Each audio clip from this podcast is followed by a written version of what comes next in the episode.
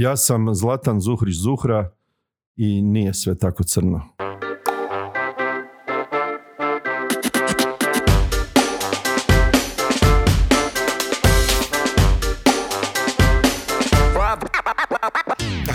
Dobro večer, dobrodošli u podcast Podrumkast broj 2.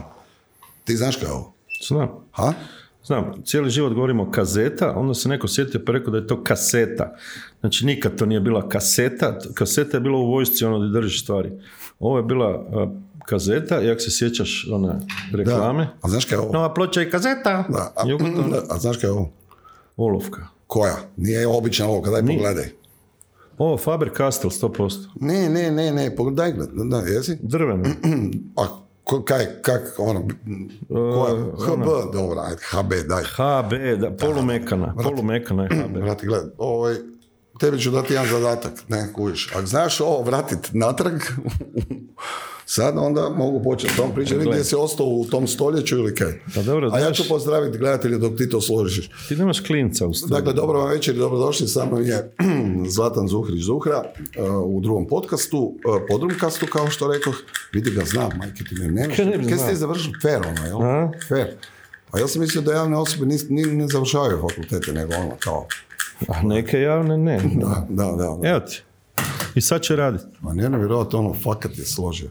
Si, a si Žilku koja je kazeta? Ajde, pročitaj koja je kazeta, molim te. Vidiš. Sve. To je već te- Drelektronik je, je... Da, sad, Ima sam jednog frenda, to ti moram sad reći, e, kak se, znaš, ono, svi su imali kao neke uzrečice. I on je imao jednu izvrsnu da ne opsuje, uvijek se na pol zaustavi. Pa di si je? Da, dobra. Dobro, sad Znaš, molim te da da večeras... Da. E, kultura dijaloga, molim te. Apsolutno. Dakle, prije svega e, pitanje. Molim te da se predstaviš, kažeš koliko imaš godina, nema lagat. Ne. Ono, koliko imaš godina, ne. i tako to. Ja ću ići korak dalje, isto zbog ove, ove divne akcije sad u svijetu, da se ne dijelimo po ničem. Znači, e, ja sam Zlatan Zuhrić Zuhra, rođen u Zagrebu, u Petrovoj bolnici, nedonošće, znači rođen sam sa sedam mjeseci, imao sam 1250 grama, skoro sam umro, nije tad bilo inkubatora, držali su me u kutiji za cipele u kojoj je bila žarulja, koja je tad grijala palčiće, i tek zaslugom, dobro, zbog toga je me majka kasno rodila, s 43 godine, i onda je bila i ona u opasnosti i ja, međutim izvukli smo se obodvoje i tad je to krenulo. I onda je zap- započeo moj život. E, e, drugo, da otkrijemo sve karte. Dakle, dakle, odmah. moj otac je e, rođen u Bosni, u jednom malom gradiću Cazinu, koji je blizu hrvatske granice, oni to zovu sad kao to je u blizini Bihaća, pa je to taj dio zovu krajina, pa su to krajišnici. I onda je došao u Zagreb studirati odmah poslije drugog svjetskog rata, ili otac rekao, bilo ih je ko šljunka Dobro. braće, i onda on rekao, ne mogu, ja, ja idem, ja hoću biti, i onda je došao studirati strojarstvo, e, družio se s nekim, kako je bio kao zafrkant. Kažu svi, naslijedio si od oca, mislim, bez veze, ali dobro. I on je bio zafrekant i onda je tako ispričao neki glupi vic u kantini Strojarskog fakulteta i onda su i njega i sve te njegove zafrekante, frendove otvorili na goli otok. Tamo je bio jedno godinu i pol dana, vratio se, nastavio studirat i s obzirom da je bio moje visine, a imao je 43 kile i nije imao ušne školjke, jer se tad nije bila ZKP biti na golom otoku, onda je majka, koja je starija od njega 8 godina, uh, um, joj je bilo žao, a ona je radila u dekanatu fakulteta. I onda mu je nosila šnicle, ono, bilo je žao, a on je pored svega još imao vedar duh i tako su se oni spojili i u toj ljubavi Da, sam se ja, rodio i živim u Zagrebu od onda. Prezivam se Zuhrić, naravno po ocu, pa je da bude kraće, u srednjoj školi su me počeli zvati Zuhra, tek sam poslije shvatio da je to u stvari žensko ime. Najčešće recimo u Pakistanu ili negdje. Ali me to nije smetalo, ali su zato svi to koristili da govore Kej ti Bosanac, a ja, znaš, A ti jedan a ja. Črnomerca. ali dobro. Ja ponosno to govorim od kud je otac i sve, ali znaš šta je najgluplje? Evo, koja je tvoja zemlja porijekla sad kad bi išli u neki korijen? Afrika, Afrika. Afrika, da, E. Gvineja, točno. E, I sad zamisli da neko veli kaj je Afrikanac, a ti rodio se, živiš u Zagrebu, kajkaš bolje nek ne znam ko i sad kao, ke ti Afrikanac? Znači, ja ti imam drugi problem. Ne? Meni su ti otkrili da se, da se zovem Ruždija Hamed Bangovra. Znaš, Aha. Ruždija onaj po dedi, ne? i da imam tu sanđačku krv, Jel? U, pa O, ja sam joj, opasan. crni sanđaklja. Crni Pa, sanđaklja. da si bijeli sanđaklja bio opasan, kamoli crni. Strašno. Uh, ok, ajmo odmah riješiti ovo pitanje, da, da, čisto da ljudi znaju da ti si zapravo apolitičan, jel, ako se ne varam? Ja, e, pa zato sam spomenuo ovaj cijeli uvod, zato jer, od, naravno, otac kad se vratio s golog, kako su mu leđa bila lijepo zravnata s letvama i s tim, on je rekao da ne želi uopće da se u njegovoj kući gdje on živi priča, radi ili bilo što čini što ima veze s politikom. Iz logičnih Da, ne, vrlo, vrlo logično. razloga. Da. Tako da smo stvarno bili apolitični, njega su poslije žicali jer je bio spretan inženjer da se učlani u partiju, da će napredovat i onda je onak ponosno rekao pa kak da se učlanim u partiju koja me tukla. Ne?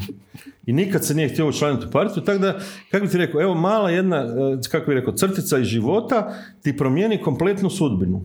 Znači, on kako nije bio, nije htio ući u partiju, nikad nije mogao toliko napredovat ko da je, e, nije smio biti na sastancima, a radio je, recimo, radio je važne stvari tipa koksara u Bakru, ovo ono, sve dok nije bio sastanak CK. Onda je on morao izaći van ili nije član. I tak, kako bi rekao, to te krene ono što se kaže prcat još u početku i onda ti promijeni sudbinu, mislim, na neki način. A onda se ti iz, ono, digneš se iznad. Toga. i znam kad sam ja, kad, smo, kad sam počeo zločiti sa djeci, onda je rekao, sine, ne čačkaj mečku. Veli, ako mi samo milicija dođe na vrata, tad je još bila 85. 6. Veli, nastradat ćeš i ti i ja. Da kažemo za naše gledatelje koji su možda malo mlađi pa ne znaju šta su to bila zločista djeca. Da.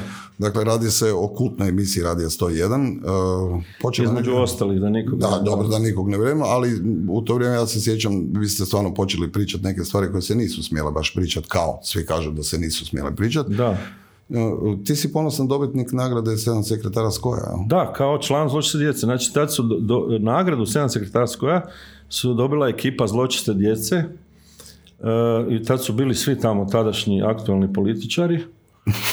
Što je stvarno Ne mogu- čudno, jer smo po njima najviše ono, Ka- kak si- drmali. ne, ne, nemoj, nemoj tako pričati. Ne, nemoj, nemoj tako pričati, dobro. dobro. I, ovaj, i, I to je bilo čudno i na ono što smo ponosni danas, tad je bilo malo, znači mi smo dobili privatnu tužbu od gospodina Slobodana Miloševića, Opa. 90. godina, jer smo radili, između ostalo se govorilo kako se glasaju žabe, bre, bre, e, ljubav i sloba i tako. Bilo je nekih napada navodno na njega. On je to, sad mi je prvo interesantno kako je on to čuo. Mislim, tad nije se sto jedinica slušalo u Beogradu, ali su mu dojavili. Kako, da, I podnio je privatnu tužbu na iznos od ne znam koliko za uvredu časti. Sreća, mislim, onda je već bilo tako vrijeme da je gospodin Silvije Degen došao i rekao da je, sad ćemo mi njega tužiti. Uglavnom, nestalo je to, ali postoji faks, odnosno faksimil, kako se to tad zvalo, gdje on podnosi tužbu protiv zločeste dece iz Zagreba.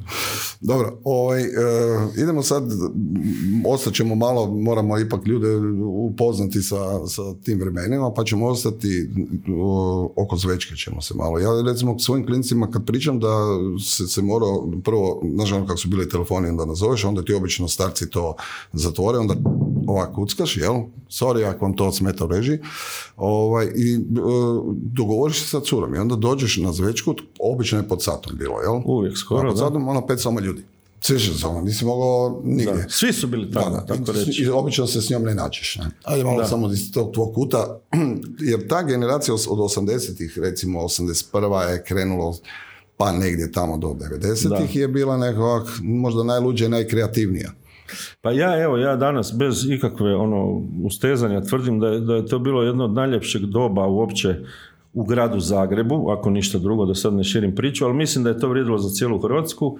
E, u odnosu na ostatak, da me sad opet ne uhvate ovi, da sam jugonostalgičan. Znači, od 80. do 90. je bio jedan period vrlo, e, e, u stvari, čud- čudan i čaroban. Dakle, tad su nastale hrpe bendova.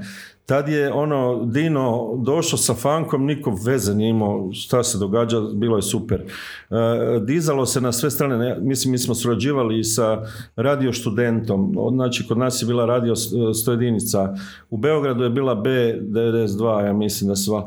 Znači to je bila jedna, kako bi rekao, entuzijastična grupa ljudi koja je stvarno htjela nešto promijeniti, a nešto se i događalo. Mi smo bili pod kapom kao komunizma, otvorio se Benetton u Zagrebu, svi smo to bili pred Zvečkom, ko je pito koliko... Jesi išao u Trstonu i to? Pa normalno. Koliko si- uspio trapati Čuvali smo kutije pljuga, John Player Special se čuvala kad isprazniš kutiju, metneš na ormar da se zna da si imao. G- GPS.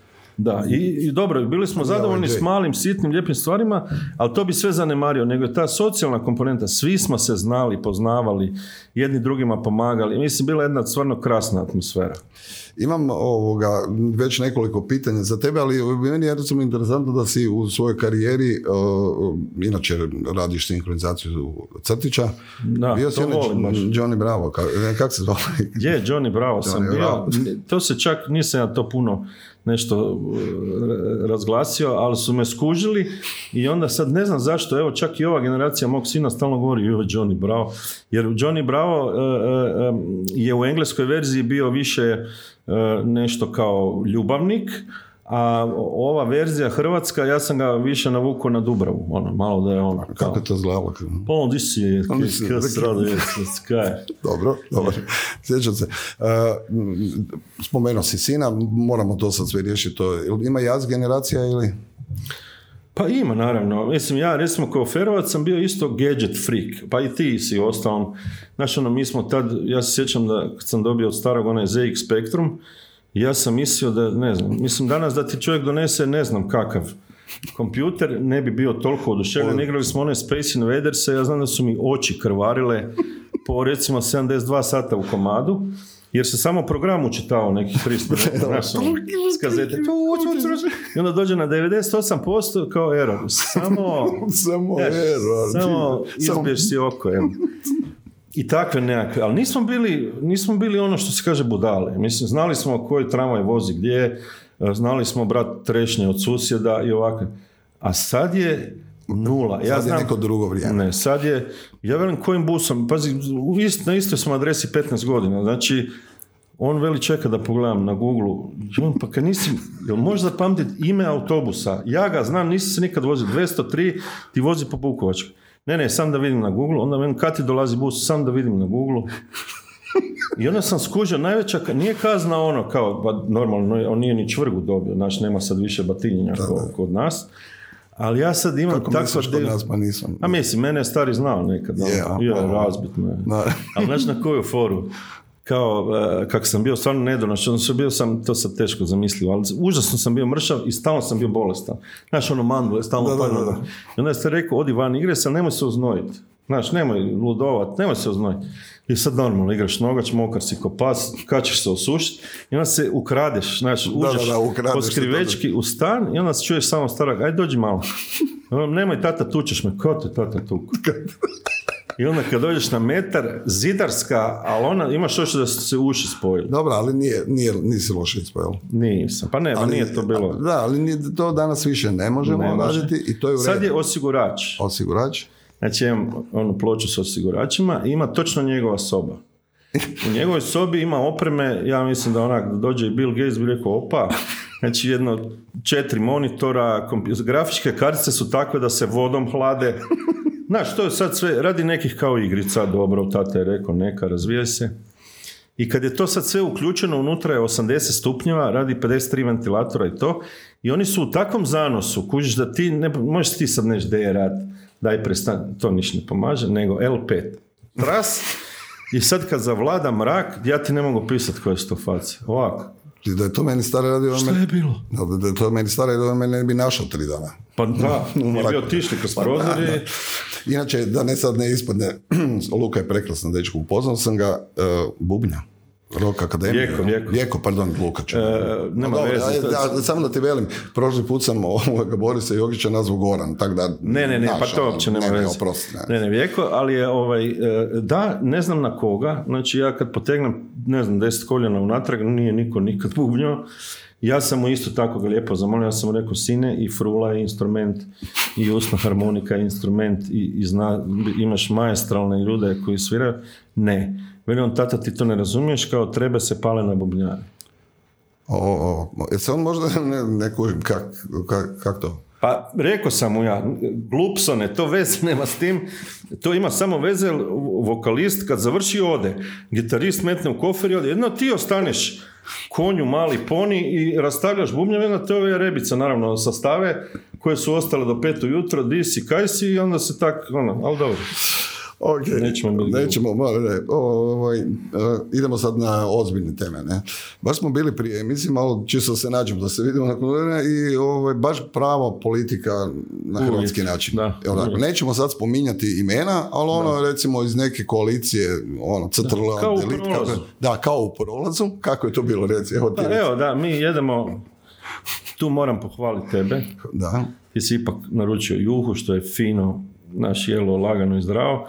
Ja sam hrsko ćevape i prolaze dva vrlo istaknuta, doduše jedan više, drugi manje istaknut političar, nebitno iz koje stranke, i ko slučajno pitaju tebe kao šta ima, šta se radi, znači otprilike ko kad ne znam FBI ulovi nekog da radi nešto i onda sad njih jako interesira ili to možda čak i opasno, značajno. A šta, daj priznaj, da, da, Osnivaš koliko stra- pitanja. Osnivaš stranku, priznaj. To me malo iznenadilo. Ja sam mislio da su naši političari ipak ono, da se ne boje ničeg. Dobro, e, da ljudi ne bi, obe, ali ima još bolja priča zapravo od prošlog tjedna, dakle ja ne znam osobu koja mi rekla, ajde, idi, u i onda sad ti ono dođeš, Uvali u se. uvali se, ajde, čekajte, polako dečki, ne? E, A skužio se da su nam iza leđa stajali stariji članovi te stranke. Tako je. Da, da. Naime, ovaj, meni je Stare to, lije. Stare lije su stajale, dakle, ovi mladi su došli, pitali, treba im pomoć. Nego šta kažeš na duel, duel koji će se dogoditi, recimo, mislim u Zagrebu u drugoj izbornoj jedinici. Danas je to ono cijeli dan. Ra- obračun na desnici su to nazvali, pazi, ne znam to im znači. Uh, gospodin Raspudić, gospodin Jandroković Dobro. i uh, gospodin, uh, gospodin, ko je ispred, ispred, ispred? To je obračun na čemu? Na desnici? Na desnici. Pazi, Moraš me veze. upozoriti, jer ja to uopće ne gospodin dijelim. Škoro. I gospodin Dobro, Škoro. Da, dobro. gospodin Škoro. On je isto javna osoba. Ne? Mislim, samo da znamo o t- angažman javnih osoba. Tvoje mišljenje o općenito o angažmanu? Ja do dan danas, stvarno, sad ne zezam se, pa imam, znaš, ono, samo sebi ipak mislim, završio si fer i to, jer mi smo ti, na, na feru ima jedna odlična stvar, bez obzira jer ja se tim sad u stvari ni ne bavim, bavim se nečim drugim, ali ono što naučiš na takvim fakultetima, da sad ne, ne bude, ono, znači na svim tehničkim fakultetima ovo, je e, logični način razmišljanja. Znači recimo bilo kakav elektronički sklop imaš takozvani dijagram toka i onda imaš odgovore da, ne i ili. Recimo, jesi li član stranke? Da. I onda ide strelica desno, ako si član stranke, da li si, znači, da, ako veliš ne, onda dijagram ide u drugom smjeru. E sad, ja bi najviše volio kad bi svi ti ljudi koji si nabrojao, da naprave taj dijagram toka. Ti vidi, dobro, ti Da, da, da, da ja shvatim, ne, jer mi ništa mi nije logično. Znači, ako ti kažeš, da li ste vi desničar? Da. Da li onda razmišljate ovako? Ne. Dobro, ako ne razmišljate ovako, da li razmišljate ovako? Da. Ali to nije desnica? Ne. Znači, tak bi izgledao dijagram toka za sve njih tamo. Jer ja neke znam i osobno, ja gospodina Miroslava Škoru poznam osobno od prije ne znam koliko, 20 godina, u ostalom on je bio i u večernjoj školi i to. Meni nije jasno, dakle, eh, kako bi ti rekao, kako se radi politika. Ja njega znam privatno, znam da, da je ono doktorirao, da svoj posao radi odlično. Sad, kad je, kako bi rekao, umiješan u politiku, je to dio koji ja ne razumijem. Znaš, to kod da mi veliš, ajmo ronit na 150 metara. Mogu probat, ali ja niš ne kužim sad di dišem, kak ću, tak i ovo. Tako da ne ulazim uopće u to, ako je to obračun na desnici, ja ti vjerujem. Da, da, da, to je danas najavljeno u mainstream medijima. Ja ti vjerujem u to. Ovaj, e, inače, naši gledatelji koji nas sad trenutno gledaju, postavljaju neka pitanja, pozdravljaju te za početak. e, njih. ovoga, da, da, da, recimo, ovaj, ima, ima neko, je, da, neko je rekao da su, ovo što si spomenuo, ono, snimala su se zločista djece i to. Ajmo sad ovo, u novoj vremena dolazi rat, ok, ali nećemo mi u to vrijeme, mi samo gledamo u budućnost i onda dolazi večernja škola, jel, koja je Da. na nek, ajde, svi znaju večernje škole, ali daj onako jedan mali kratki presjek, toga ima strašno puno što si ti radio i radio si to većinom kao slobodni umjetnik, jel tako? Kako si ti sad? Pa da, a mislim, e, ja recimo mene kad pitaju ono, da li te lupila slava, da li te lupila, ne. Stvarno, moj iskren odgovor je ne, jer ja to nikad nisam ni planirao. Znači, Čekaj ja, samo malo, neke me kaj se tak dere u mikrofon, da mu makne ja inače malo go- govorim Ne, bliže, da mu markantnije, a čak bliže. A na usta ne, na usta, na usta ga stavi. Znači, Da, je, ne, ali- Jesi rekao, rekao kultura djelovanja. kultura da mislio sam da ga, ovo- Na e, ta, ga ta, to, to, to, to, prema ustima ga stavi. Prema ustima ga okreni bi onda Okreni, trebalo da. reći. Na usta ga stavi. Dobro, Evo, e, šta sam sad htio? Aha, dakle nisam nikad, s obzirom da je otac moj bio strojarski inženjer, znači ni obiteljski, ni nikako, ja nisam bio predodređen, znaš kako vole danas javne osobe, pjevače, ono reći, meni su već kad sam imala tri godine rekli ti ćeš biti, ićeš na Eurosong. Znači meni su rekli ti ćeš biti e, mehaničar, ono, ili banderaš, stavljat struju i to. Znači, kako bih rekao, ni naznake nije bilo da bi ja mogao ići u tom smjeru. Ali eto, e, tako se dogodilo, znači još na feru sam ja trebao praksu raditi u nekoj firmi. Ta firma slučajno je bila 100 jedinica, ja sam bio tonac e, i ta ekipa zločeste djece, da ih sad opet ne nabrajamo, je u stvari su osnivači OTV-a. Znači, sadržajno ti ljudi koji su bili Vinko Grubišić, Pervan, e, Goran Pirš, e, Komparić, e, Pavlica, Nino Bantić i ja, to je dakle definitivno, jer poslije sam čuo da je hrpa ljudi bilo zločite djeci, pa Da, da, da. čisto da se zna. I, ovaj, i, i oni su osnivači, bukvalno su se brave ovaj, kako bi rekao, zbušile, ušlo se u prostor u Atriju i tamo je poč- nakana bila da to sad bude televizija. Tad još s obzirom da je smo bili u onom sistemu, se to nazvalo omladinska televizija, pa je to bio OTV i moralo se tako zvati jer, su, jer je to bio kao projekt za omladinu Hrvatske, recimo to tako, što je bila odlična maska, jer su onda svi to podržavali, a u stvari ono, to da. postala prva nezavisna, što je bilo praktički nemoguće, znači prva nezavisna televizijska stanica u to vrijeme, jer to je još bila 89. I onda su emisije nastajale spontano, znači, A nađete se, da. pa ono, bilo je ovog, ono, kvizeva, nekakvih Vidio sam ja da bio si čuda. Ja sam Da, radio isto neke uvodne pile. Muha je nastala, evo da sad i to otkrijem. Znači, tad smo Pervan i ja čekali da idemo na neko snimanje. I Čelavi Mladen, Horvat, Denis iz veće škole, je ostavio kameru upaljenu, vidi se da je isti kadar stalno. Znači, on je ostavio kameru ovak negdje tu, upalio je ta kamera radila i mi smo iz dosade, znači on je ovak neš meni htio uzeti olovku, ja sam rekao šta je, i stoga je nastala ta cijela epizoda koja traje beskonačno, poslije su to ono, malo skratili. I ono što mi je najdraže, puno ljudi je to vidjelo, ono kao ne znam kako se to zvalo, ispitivanje Da, da, da.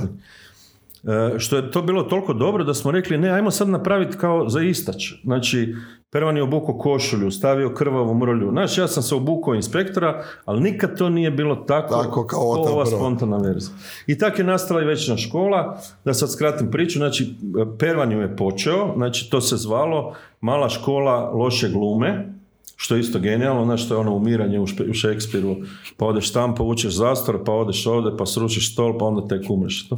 I on je to odlično radio, međutim, znači, ne možeš dugo sad raditi emisiju sam, bez scenarija spontano. Pa je se prvo uključio Mladen, pa je ta mala škola loše glume postala škola, pa večernja škola i tako dalje, sada ne duljim. I onda smo redom ulazili uh, um, ja, pa uh, Ante, Crni ili A, ovaj, Ahmed El Rahim, tako, da budi konačno kažemo da, da, reci kako, se čovjek spada, zove. da, njega zovu Po-. Pozdravljamo Ahmeta. Po, pozdravljamo Ahmeta i došao je Đuro ovaj, Utješanović kao zastupnik te starije generacije. I to je ta prva škola koja je bila u današnjem, danas se to zove se zvao OTV Dom i svaki četvrtak mislim da je bio, tamo je bilo sigurno oko tisuću ljudi u publici uživo, a onda još to OTV prenosio. eto. E, naravno radio si ti projekte na ono mainstream medijima, ne? koji ti od tih najdraži recimo, jer m, ljudi možda ne znaju da onaj tvoj show Zlatana Zuhrića Da, Zuhre, Zuhre mislim, tad baš nije na UTV vidjelo nešto previše ljudi, ali je Da. to bio jedan od ono prvih praktično A takvih. je, tad su se javljale razne produkcijske kuće, između ostalog i falio neki subotnji show e, i ja sam si tu dao stvarno truda. To je bio čak i jedan od razloga kao razlaza sa ekipom većine škole, mada to nije bio pravi razlog. Mislim, e, tad se meni reklo da je gospodin Galić, koji je tad bio direktor Hrta, s obzirom da je škola išla na Hrtu, da, ovaj, e, da se ne može raditi na dve televizije. I to je meni saopćeno i kao ne možeš onda raditi večernju školu, meni je to bilo užasno jer, znaš, ipak smo to radili godinama i to je ekipa. Međutim, ja sam nakon dosta godina poslije sreo gospodina Galića i rekao, evo vidite kako ste mi promijenili sudbinu, nisam ja to rekao.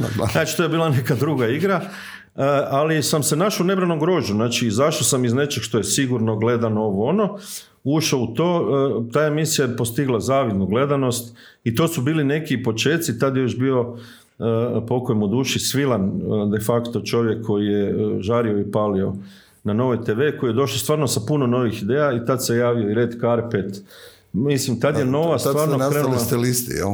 Stilisti su nastali u sklopu emisije Zuhra Show, jer je nešto drugo trebalo biti, to nam se nije dopalo i onda smo genijalni kečkeš, evo i sad mu zahvaljujem, se tome pridružio. Mi smo samo rekli da smo mi stilisti. Znači ja sad još jednom ponavljam, oni su rekli sad ćeš vidjeti kad se probude mnoge organizacije. Ne, mi uopće nismo rekli ni da smo gej, ni da smo trans, ništa. Mi smo samo rekli mi smo stilisti, a nek si sad ljude misle šta hoće. I stvarno nismo nikog vrijeđali, ali smo bili. Tak kak su onda u to doba stvarno bili stilisti, jer je to valjda bila fora. Ako nemaš niš drugo u životu zaraditi, onda si stilista. Da. koji ti je lik u filmu koji si glumi, recimo, najdraži? Pa sad mi je najdraži ovaj uh, Happy Endings, to je e, film od uh, Šuvaka koji je čak došao iz Amerike, sam ga je financirao. U stvari jedna vrlo Čekaj malo, kako misliš sam ga je financirao? Pa tu ne postoji ono pa on je, on je ja mislim, ili tako. Ne, ne, ne, on je, on je došao iz Amerike, on je u Americi snimatelj vrlo poznat koji Črnjul, za njega, da, znaš, jer on radio. Je... E, oni Črnjul su otišli u Ameriku i oni, on je imao želju snimiti to po istinitoj priči, jedne žene koja je opljačkala banku jer su je toliko stisli dugovi i sve da nije znala šta bi drugo imala je nekog muža Čekaj, koji... samo u Americi su se stisli ne, dugovi ili... Ne, ne, tu, tu je sve A da, stvarno, ne, ne, u Americi ne, ne, sigurno da, da, mislim, da, da. nemoguće. Mislim, barem takvi dugovi, ne, ne da, da. tipa računi za plin. Aha, to dobro. I onda je opljačkala banku, a bila je ovak bucka malo i glumi ju genijalno naša glumica iz Osijeka i onda je ovaj... Uh, Toliko ljudi su, ma mislim to je isto tipično hrvatska priča. Imala je muža koji je čisti kenjac. On je imao kao neki status da je bio u ratu i to, ali je bio u stvari lijena guzica. E, nije uopće ženi pomagao, kužiš, nego je doma, znaš, ono klasika, on je sad nesretan i pije pive, ovo ona, žena je sve rješavala, između ostalog je ona opljačkala banku, vratila sve dugove i sve to napravila, ali onda su se toliko navalili opet na njenu grbu E, prava kriva rodbina i ovo sa željama i tim da je rekla da više nije imala love iako je pljačkala banku i onda je išla drugi put pljačkati i onda su je uhvatili. Evo to, to, to ja glumim to da baš kad smo dolazili sam čuo da je bila neka pljačka ona isto noćas u City centru su naših prijatelja i očito počistili da, da, ali dobro biće mislim toga, bit će toga još da, nažalost bit će toga još da. Mislim draga uloga zato jer sam potpuno jedan ozbiljan odvratan tip koji samo loč... Znaš, nema, nema veze s humorom. Zato mi je bilo drago jer mi je bio izazov. Mene uvijek vežu uz te neke komične uloge. E, strani film u kojem si, da, bi, da si mogao glumiti u nekom stranom filmu, recimo, ne, ne, po tvom odabiru, ono, Strani film? Recimo, da recimo si mogao nekog zamijeniti da si baš ti tamo. Volio bi glumiti u Warriorsima od Walter Hilla. Da, ja, da, e, taj tip da sam kamant ili kad ova veli platite for what? To, to bi volio, volio bi negdje u kumu dva biti, neko nema veze, znaš, ne baš Al Pacino, ali neki tam sa strane koji moli kuma za lovu. E, sad sam gledao i Mengelhorn sa, sa Pacinom, a ima tak puno, mislim kad govoriš o stranim filmovima, ima ih toliko genijalnih da bi to bilo divno. Meni je žao da nisam bio nekim u domaćim, ali eto, to je. A u kojem domaćim si želio, recimo? Pa parada, recimo, bi bila strašan izazov ili ne znam, a ima ih par. Mada casting kod nas je u tim filmovima bio jako dobro. Je, je. Istina. Ovaj, um, ajmo sad malo na ove recent događaje kad je bila korona, odnosno kao mislim kad je bila korona, čuj, ono, mislim korona je tu. To zvuči kao neka pjesma, kao neka kad je bila, bila korona. korona. Da, da, ovaj, što se radi? Pa ono najgluplje. Evo sad, ja bi tebi naređe odgovorio protu pitanjem i resto bi skoro isto bi odgovorio, vjerovatno. Znači, složio sam u šupi sve šarafe, pokosio sam travu, promijenio sve žarulje koje su crkle, e, znaš ono, zašio sve rupe na, na kauču, znači one najprimitivnije stvari je čovjek odradio za koje bukvalno nikad nema vremena. I evo, velim, s obzirom da obožavam to svog sina koji je e, bubnjar i koji stvarno je sad se zagrio za to, njemu smo to nešto e, pomogli da ima jednu prostoriju gdje može bubnjat pa ono, znaš, onda on ima volju pa je otvorio, razstavio sve te bubnje, sve podmazao, nabavio nove štapove, pa smo slušali te izvode.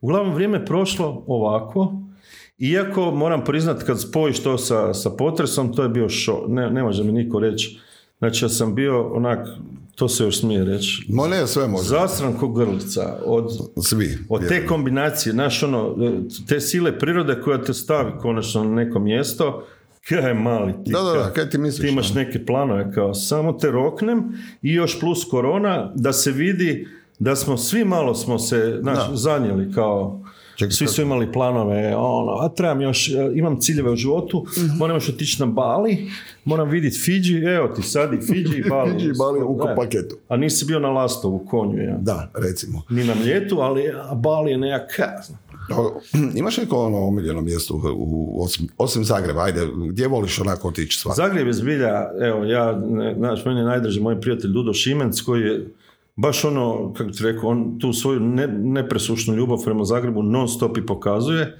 ali ja vjerujem da stvarno ljudi koji su, kako bi rekao, ono, u Zagrebu rođeni i sve, u ovim poznim godinama shvate da, da ajde mi nađi, molim te, ljepše mjesto i odmah to proširi na Hrvatsku. Nađi mi ljepše mjesto na kugli zemaljskoj gdje bi se mogao roditi i živjeti.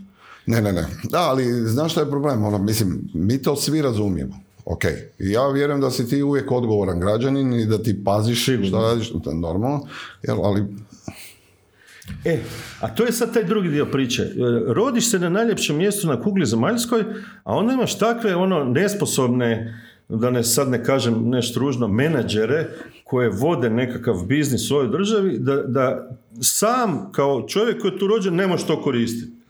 Znači, znaš ono, ja, ja bi recimo, kako bi ti rekao, najveći bijes te uhvati kad sad vidiš da u Slavoniji ima ljudi koji nikad nisu bili na moru. Ili da sad imaju ljudi kojima je potres uništio stan, a koji usput im je zabranjeno da rade. Ne da ne mogu raditi, da ne znaju, nego im je zabranjeno da rade, nemaju gdje živjeti i vele, a, gledajte, e, radimo na tome. Da. Ali kad, se, kad mi je prošli put bio Bojan Kulić iz akcije mladih, onda kako je on na terenu, jer sve ipak mora krenuti Kužim, ono, iz podruma. Moraš ono krenuti. da, ali ovi baš neki ne kreću iz podruma. Ovaj, eh, on, onda je on rekao odličnu stvar, ne, moramo krenuti od svog kućnog savjeta. Ne? Tako Znaš, ono, imaš predsjednika kućnog savjeta koji, koji je sad već isto vjerojatno po političkoj liniji biran. Ma je, i to, mi je sad drago, da ne spominjem sad pojedinačno, ali meni je drago da su se, kak, ono, kako bi rekao, da su ljudi konačno shvatili da ništa se neće, to je ona što stalno ponavljamo. Kako mislite da vam isti ljudi naprave nešto drugačije nego što je prije bilo? Znači, mora se nešto promijeniti i zato mi je super da je tu i možemo i ova inicijativa i što god hoćeš i, i pokreti ovakvi onakvi gdje su se uključili ljudi koji su rekli čekaj malo, proće mi život. Mislim, ja sam prvi. Da, da, da, proći ti život. da. Bio šuvar, rekao morate se odlučiti koje ćete imati. Ja s 14 godina, kaj da velim, ja ću biti limar. Znači, prva glupost. Druga, čim završiš srednju, idete u vojsku. Opet glupost, nedozrela, bagra. Kako bi rekao, sa 17 godina, kad ti je naj, ono, si najluđi, odi u, u vojsku. Dobro, vratili smo se, upicali smo fakultete, e, imali smo još taj entuzijazam kad mi završimo. Ja kad, završim FER, Da, kad ti, Znači kad krenu svemirski brodovi, ovo, električni automobili, ništa se nije dogodilo. Ja se sjećam tog dana kad sam diplomirao, kak je naš odit- roditelj te nabriju, pa kao, e, sine, diplomiraš, bio si u vojsci i sad se oženiš, tvoj život je raj. Znači diplomirao sam, jutro sam se probudio, ništa se nije promijenilo, stari je već zaboravio da sam uopće išao na faks, a maltretirao me ko konja. Znaš ono, i kao posao te čeka, ko te čeka? Ni, znaš, nije dogodilo. i onda su se, svi smo malo došli k sebi i ok, stvarno naša, sad govorim namjerno, naša generacija, ova možda deset prije i deset poslije, su stvarno, svi su nešto napravili. Ti možeš nabrati sigurno deset ljudi koji su sad menadžeri, ja znam ljude koji rade u, Ericssonu, Tekomu, znači uspješni ljudi. I poslije toga, Štangaser. Štan, gaser, banana, ne znam šta bi ti rekao, pustinja. Šta ćeš ti svom sinu sad reći, evo sine, najbolje Čekaj, ti je... prvo, ja nemam, ne, aha, misliš na svog sina. Nemoj, Teoretski. mislim, može mi žena tu pomisliti Ne, ne, ne. nema, daj molim. Ne, hoću reći teoretski, sad tu sjedi tvoj sin i sad kaže, tate, tate, ja sad, i ti veliš, sine, zaposli se, radi lijepo u HEP-u. Šta, dobro, HEP sam još super rekao. Znači, radi, nećeš, reći ćeš sine, ne znam šta bi ti rekao.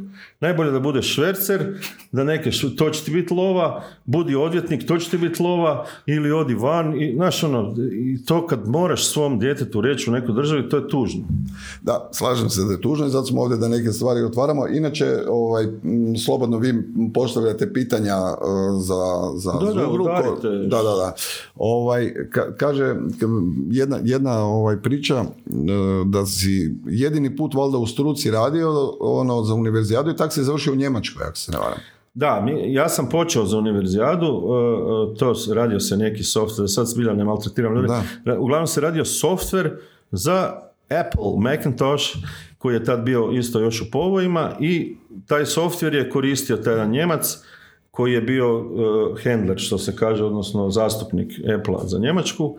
I mi smo na toj bazi surađivali ne samo ja, bilo je još ljudi u Zagrebu i ne bi vjerovao koliko stvarno tih IT-ovaca, znači ljudi koji su vrlo stručni u, u, u kompjuterskom biznisu su odavde, sad da ne velim samo iz Zagreba, najviše u Zagrebu i rade za vrhunske, sad pogotovo, mislim sad se to i otkrilo, za vrhunske i najveće i najbolje tvrtke u svijetu. Ne mogu tu, jel? Tu nemaju to gdje plasirati. Da. da.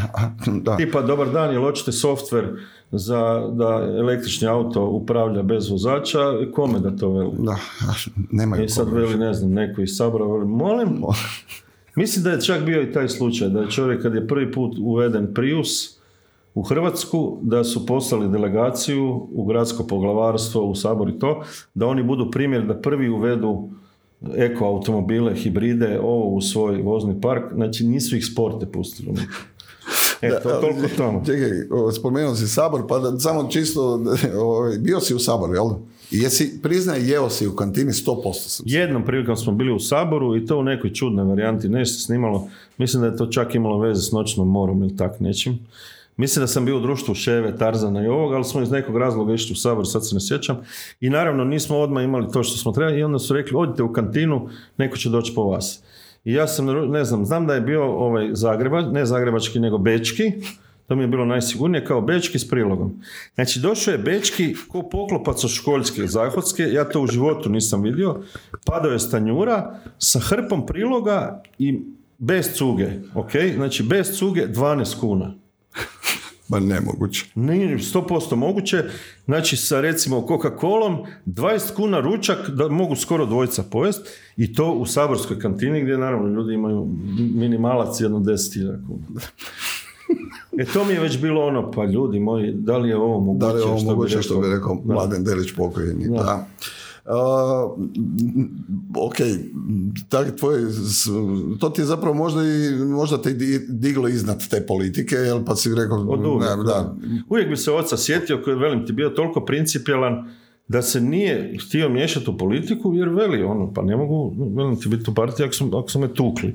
A druga stvar, imali smo jake rođake, neke koji su ga tad mogli izvući s golog otoka. Jer je moja mama Dragica, inače iz Dub, rođena u Dubrovniku, koja je čak tvrdila da je malo plemičkog roda. E sad vidiš, to je recimo pitanje, kako se uspjela povezati Dubrovačka plemkinja Gosparka sa Bosancem, to je čudno, ali dobro. Mislim, možda sam ja zato tak ispao. I, ovaj, I onda je ona nešto zvala te slavne, bogate rođake koji su bili strašno politički utjecajni, onda su one rekla, nemoj ti Dragice puno laprdat, da ne bi ti tamo završila.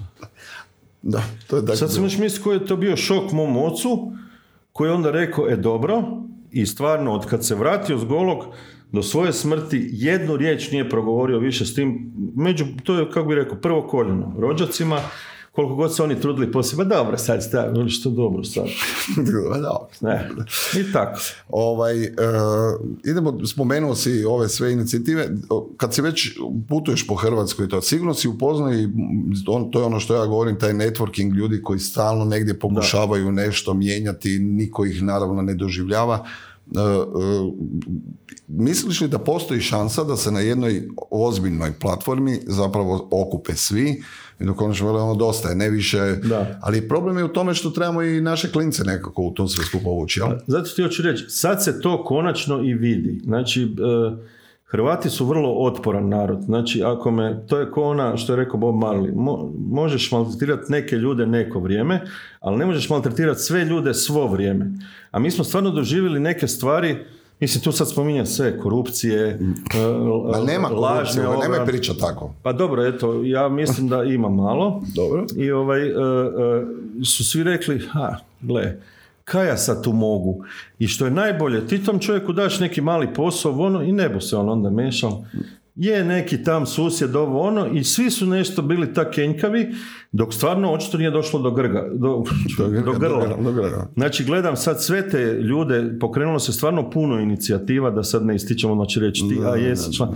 Znači, puno inicijativa gdje su ljudi rekli, moramo mi sad konačno nešto pokrenuti, jer će opet biti naš ono cing, sad smo mi cing, sad su oni cing, sad smo mi, a lova ode u crnu rupu. Ok, ali slažeš se sa mnom da, da bi uopće došao, malo prije si spominjao dijagram Toka, toka, jel? što je apsolutno ispravno, slažeš se sa mnom da ljude, ne može onako, znaš, meni se čini ko, evo sad ovo gledam po birtijama kako slažu liste, ti buš tu, Da, ne, da, ja mu tam, mislim, da, to, ne, on, čuj, baš od sam ovdje, ali gle, ušli su ovi koji će se boriti. bi ti mogao mene mijenjati u drugoj izboru? Da, jesi skužio to? Da, ne? To je se opet. Nevjerojatno.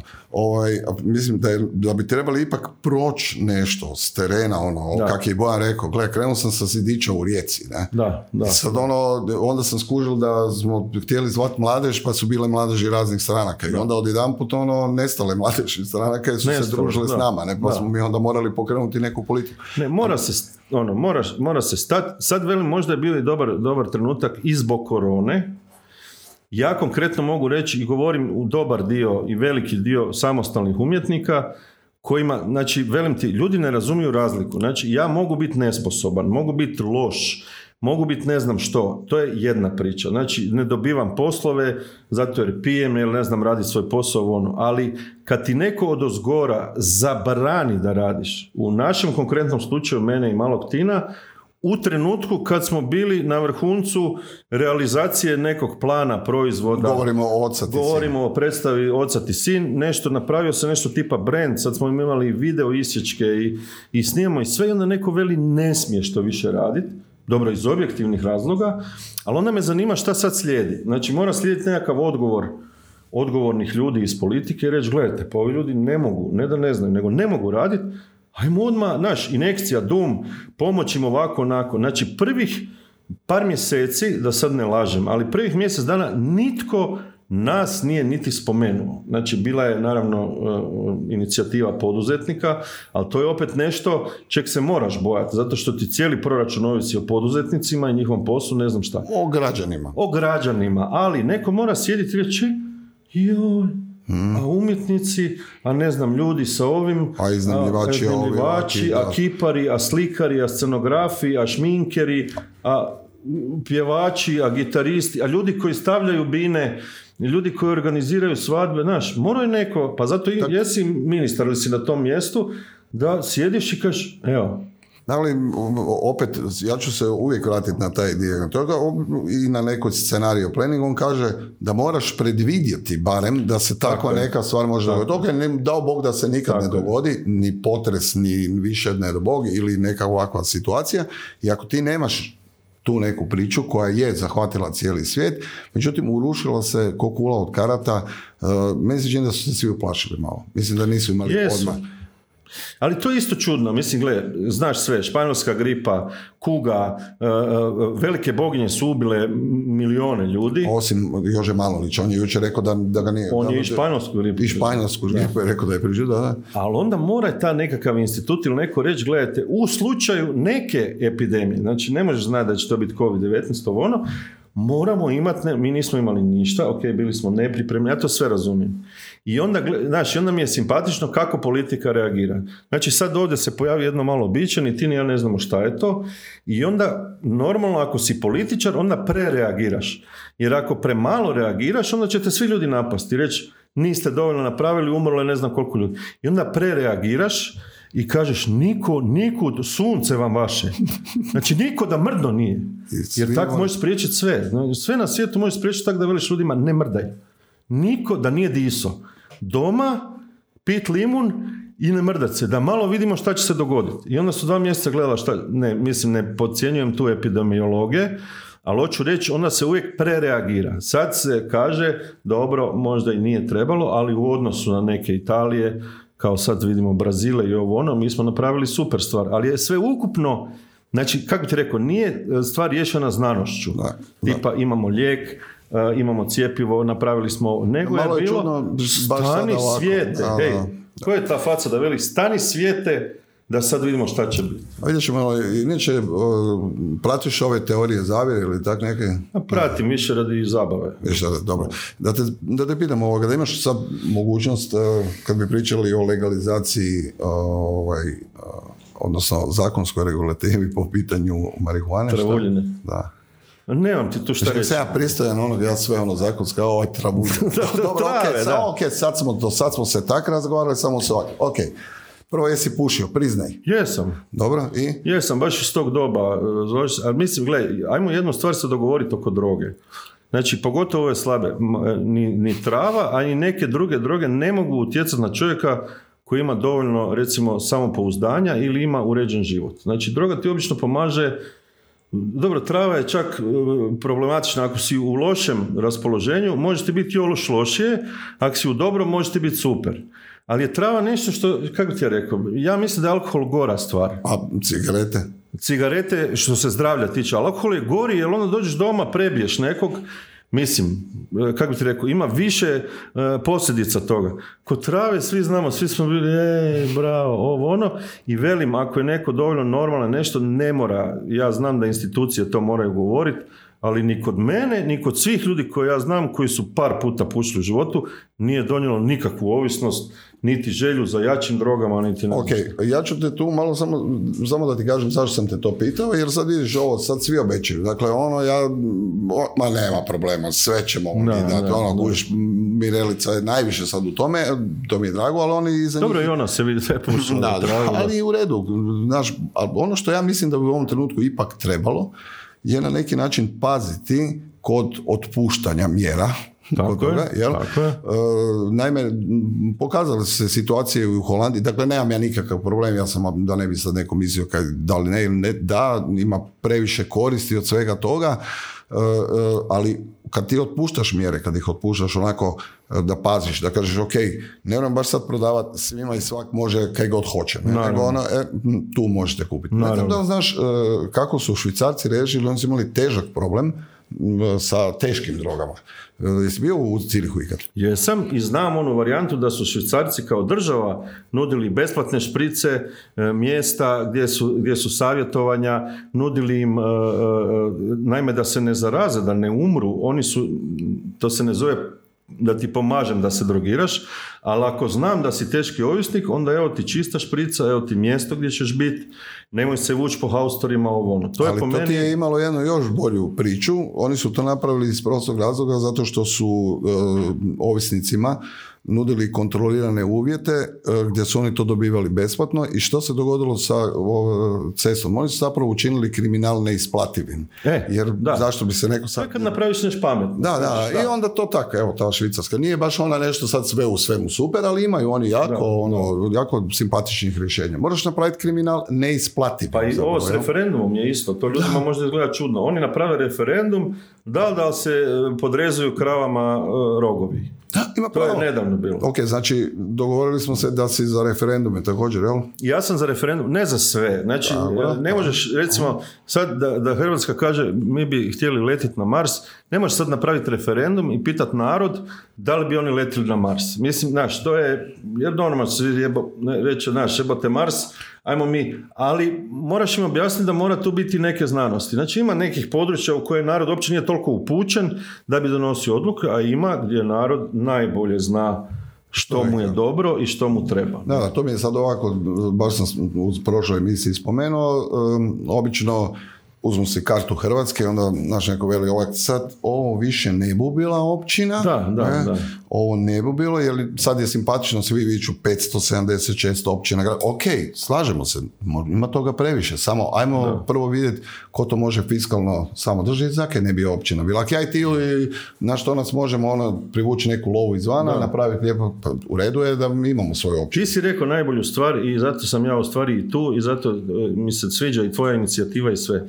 Stvari se mogu pojednostavniti. Znači ja se kunem da bi prestale sve priče crveni, crni, plavi, žuti, ovo ono, da je stvar uređena tako da svi imaju novce koje zaslužuju, da ga dobiju na vrijeme, e, da im je omogućena neka garancija tipa ako dignem kredit bit će mi kamata toliko ili ako sam se zaposlio ovdje da ću raditi bar tri godine, ali da to bude ozbiljna garancija i da ja znam kad dajem neke novce, znači sad ja, ja dan danas ne znam o parafiskalnim nam, ja nemam pojma. Znači, kad meni neko veli e, em, e, ovo za turističke zajednice, šta? Daj mi samo reci kud to ide. Znaš, jer sad hoće recimo napraviti agenciju državnu koja bi primala booking i ovo, a ja već plaćam Hrvatsku turističku zajednicu. Znači, znaš ono, to ti je taj dijagram toka. Gdje je sad tu logika? Nema logike, ali znaš šta je meni simpatično? Spomenuo si ovaj, ovo lovice. ovo. Si ti skužio da naši svi ministri ono do sada, on, oni ono, pogotovo ona ekipa prije, ne, ode veselo, zaduži se i onak se vrati i kaže Hrvatska se zadužila za ne Da, pojma, da. milijardu eura uz užasno povoljne uvjete od 9% ili Da. 8, nije bitno, ne? Ne, ili kažu, vjerujte nam, nikom ne daju kredite, a evo nama su dali. Da, da, i to baš tako su nam dali, je to tako, ne? E, vidiš, ja tu onda sam lud jer ne znam kakva je sad tu logika. Pa normalno da će ti dati novce kad si dobio kamate takve da ih nećeš vratiti do smrti. Ili, ne znam, Slavonija, koju da ovak zabodeš bocu od, od, od mineralne u zemlju, izraslo bi drvo mineralne. Znači, najplodnija zemlja, e, Dunav je tu, Sava je tu, e, to su praktički po definiciji idealni uvjeti da bude žitnica jugoistoka Europe. Ali mi smo, mislim, mi smo neovisni. Ja, ja stalno to objašnjavam, mi smo neovisni, ne? Imamo granice, imamo. Imamo, pa, Ok, tr- normalno. Čiju granicu to čuvamo sad mi? Pa, Europske unije. Dobro. Ovo, imamo hrane koliko ti srce želi, jel tako? Dobro, je to. teoriji, u da. teoriji, da. da to se sad Neko je one neke silose koji su bili puni, neko to prodao, niko drugi nije napunio, ali, Ali dobro, ima ima, hrane, bilo je, bilo je, bilo je. Ja sam mislio da je bilo tih, ne, nećemo sad ovo. Nećemo Ok, ovo dobro. sitnice, dobro. Energije, koliko ti srce želi. Plaćaš najbolju, najjeftiniju energiju, ono, ovo, vidiš da imamo to toliko... ti se već priča raspada. Već sa hranom je čekaj. puklo, ali... Do, mislim da. I tak smo monetarno neovisni. Mislim, Energetski. ener- znači, Monetarno. monetarno, da, da, sve, sve ono, Psihološki smo neovisni. a to- Mi ne ovisimo nikom. o nikome. O nikome. Znači nama Amerika dođe vele, gledaj, nemojte to raditi, još se kje ti, kje. ti nama to- Bale, ne boš mi govoriti. Znači, No, mi smo stvarno, e, kako bi ti rekao, kažem ti, rodiš se na najljepšem dijelu zemljine kugle i onda ne možeš vjerovat šta ti se događa. Evo, ja, ja, ali ima jedna dobra priča, mislim, e, to je jedna tibetanska poslovica koja je meni poslužila cijeli život. E, Znači, čovjeku je najteže da si nađe mjesto.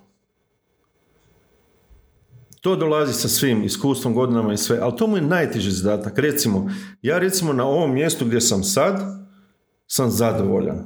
I ono, imam obitelj koju obožavam, imam neki poslić, im, znaš, i sad neko kaže, e, Zuhra, hoćeš igrat za NBA ligu? I on, mo, koja je lova? On, pa to ti je jedno 100 milijuna eura, ovo bože, dolara godišnje. Idem, buraz, odmah. I da onda niko ne pita kako ćeš konju igrat NBA kad si mal, debel, nemaš fo... Ne, ali ja idem. Pa da, I onda veli Fred, čekaj, ali ne, kako ćeš ti igrat košarku? Pa naučit ću, samo mi daj tih 100 milijuna dolara. I mislim da ljudi masovno tako kod nas reagiraju umjesto da kažu ne, ja sam dobar, nema veze sad, uh, činovnik u pošti, ja sam dobar ministar, ja sam dobar ovaj i ne želim biti nešto drugo. da, ali to je, e, ovdje ti je obrnuto, ne? E, Nažalost, činovnik iz pošte misli da može biti dobar ministar. Svi mogu biti sve. Svi mogu biti sve, ne? Da, svi znaju pod svoje Kaj smo mi trebali za, za nogometno prvenstvo? Gle, Da. znači to samo da objaviš, imaš 150 tisuća trenera čistih. 100%. E, onda imaš Pomoćnik. financijskih direktora, ministara, svega. A to je, to je, mislim, to je kod nas recimo potpuno beskorisno i, i glupo da se svi u sve petljaju, ali zašto se petljaju? Zato jer su vidjeli da je ne znam, sad ti imaš bratića i ti si ne znam sad e, župan sad lupim bez veze, slavonski župan i on veli, striće, ja nemam ti raditi, ono, sad će tebe striko, ti ćeš biti ovdje ministar energetike. Ne, ne, ja ti imam jednu priču, to je ono, s kraja ove, moje neke glazbene voditeljske karijere, kad stvarno sam prisustvovao razgovoru u kojem ne, zove jednog, sad ne imenuje, ali kaže, Otkud ide mali? I sad dobro, mali ide on negdje da... A šta ja znam, pošalji ga na ovamo, ne? I onda on postane, da ne kažem šta, ono, specijalista za Joe Cockera, za... Recimo. Da, koji on sve zna o njemu, ne? No dobro, ovaj, Ali, ću... da šta moramo tu oba dvojica reći? E, te stvari će se početi kako bi rekao, mi sad svi vidimo da se stvari već po sebi raspadaju. Znači, mi nemamo vlastitu proizvodnju, nemamo industriju, nemamo ništa postali smo ovisni praktički isključivo o, o, o Europi, recimo barem. Osim toga, sad niko ne želi priznati, ali ta Europa se sad evo raspada, svi pa koče dio svog kolača, Njemci kažu zašto mi hranili Talijane, znaš ono ako mi proizvodimo to, i sad da ne duljim, i onda bi neko morao reći čekajte malo, znaš, ajmo sad malo povući ručnu, imamo more, imamo, znači turizam, vrh, ili imamo polja, imamo, Ajmo onda stvarno se sad zbrojiti, daj maknite ove ljude koji ne znaju raditi svoj posao, dovedite mi sad, znaš, ja bi to rekao prvi za svoj vrt. Dovedi mi najboljeg povrtlara sad i da mi od ove ilovače napravi povrtnjak. A danas ti znaš da je i tehnologija i sve toliko napredovala, ti danas možeš napraviti sve. A čuj, kad spominješ Ako postoji jedan Dubaj, mislim, e, ajde nek nam pokažu slike od prije 70 godina ne, Dubaja. 1951. Abu Dhabi četiri palme. Eto, Ali dobro, to je sad ono, znaš, pikneš, ono, neko je ko ja, ono, šepom malo prošao i... Zapikno ne, je ovo, da. Ne, e, kad smo već kod toga, ova nafta i to, uh, mislim, Šta ti kažeš? Jel bi mi trebali kupiti INU natrag ili bi trebali ovaj, samo reći Orbanu da prestane svaki, svako malo vikat da je tu još sad i rijeka unutra? Ma znam, ali to je užasno zahtjevno. Sad govori šta su na Janjetini dogovorili Orban, plen, to niko živ ne zna. Ma znaš, zato što... Kako misliš na janjetin? Ne, ne razumijem kako. Pa ono, zato što znam da se, znaš, takve stvari se ne rade javno, ne da se, ne, ne znam, Čekaj, na da, golfu da, neke nadzorne kamere snime, ovo nije obična kazeta, mislim, ako me razumiješ. Nemoj, kužim, da, kužim. da, da, sve ti jasno. Nama je dobro, znaš kako da, da, da, nama je dobro.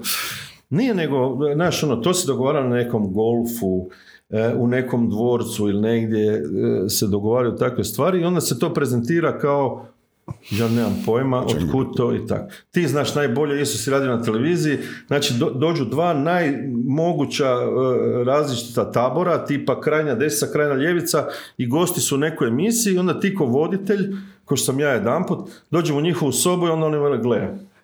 Ti ćeš onda meni reći kak sam ja džubre, ja ću se dignut, krenut ću ti opaliti čamar, ti ćeš reći, ne, znaš, i onda sutra novinama izađe, ovaj je opalio. Bombasti. Znači, mislim da smo malo tu prenaivni. Malo smo prenaivni, ali zato ne bi, smo tu. Ne bi kupovao, da ti kažem kao ETF-ovac, ferovac, nema to sad, ja mislim, smisla, zato jer INA je bila stvarno korporacija, sad je to postalo tako usitnjeno da ja mislim, s obzirom na sve nove izvore energije, da bi bilo super od nule krenuti. Ne kužim zašto mi ne bi, šta su naši profači, ja ih znam neke. Ja sam konkretno za, za ovaj potres čito članak iz 1972. godine sa rudarskog, geološkog, ne znam koje fakulteta, gdje su ljudi elaborat napisali o tome zašto Zagreb, zašto potres, kak izgleda ta ploča, kad bi se mogao dogoditi, zašto je bio 1808. sve su napisali, a od 71. do danas ima 50 godina. Znači, netko je imao 50 godina vremena da kaže ljudi, pogledajte, pa imamo fenomenalni laborat, ajmo mi malo nešto injektirati beton, riješiti ovo, riješiti ono, Znaš, pripremiti grad, jer je bilo neminovno, pazi u tome laboratu piše da će neminovno biti veći potres u Zagrebu nakon onog zadnjeg, to znači, znaš ono, ko sad tebi neko veli, sigurno će te auto udariti, samo ne znam kad. Pa onda ćeš valjda gledat na pješačkom.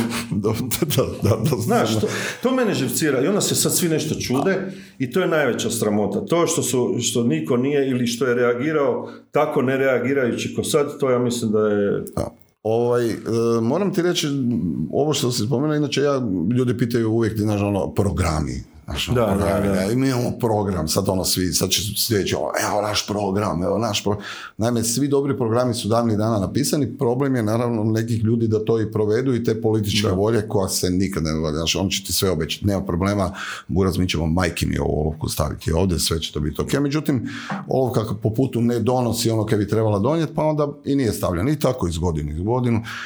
E, zašto sam ti spomenuo to? Vratit ću se na ovo, na struku, na ljude, jer kod nas upravo i u ovoj e, pandemiji se dogodilo da je neka struka konačno nešto došla. I sad i to, pa kao i danas sam gledao e, klinci, ono, stvarno je prekrasna ona akcija ovaj, od Marića, onog uh, kak se to zove, ja sad mi je Igre mladih. Igre mladih, jel? I ono, super, ono, Zaprešić, Bojsi, nabrijavanje, klinci zajedno pjeve nešto, ne, i naravno onda dođu političari, ne, i oni, Da, da, da, znaš, ono, daj, ne, da su, Da. zašto? Ne, kuj, Ja sam ti, me- meni, meni recimo politika baš malo onak, kako bi rekao, bi bljucno, jer sam e, konkretno ambasador autista.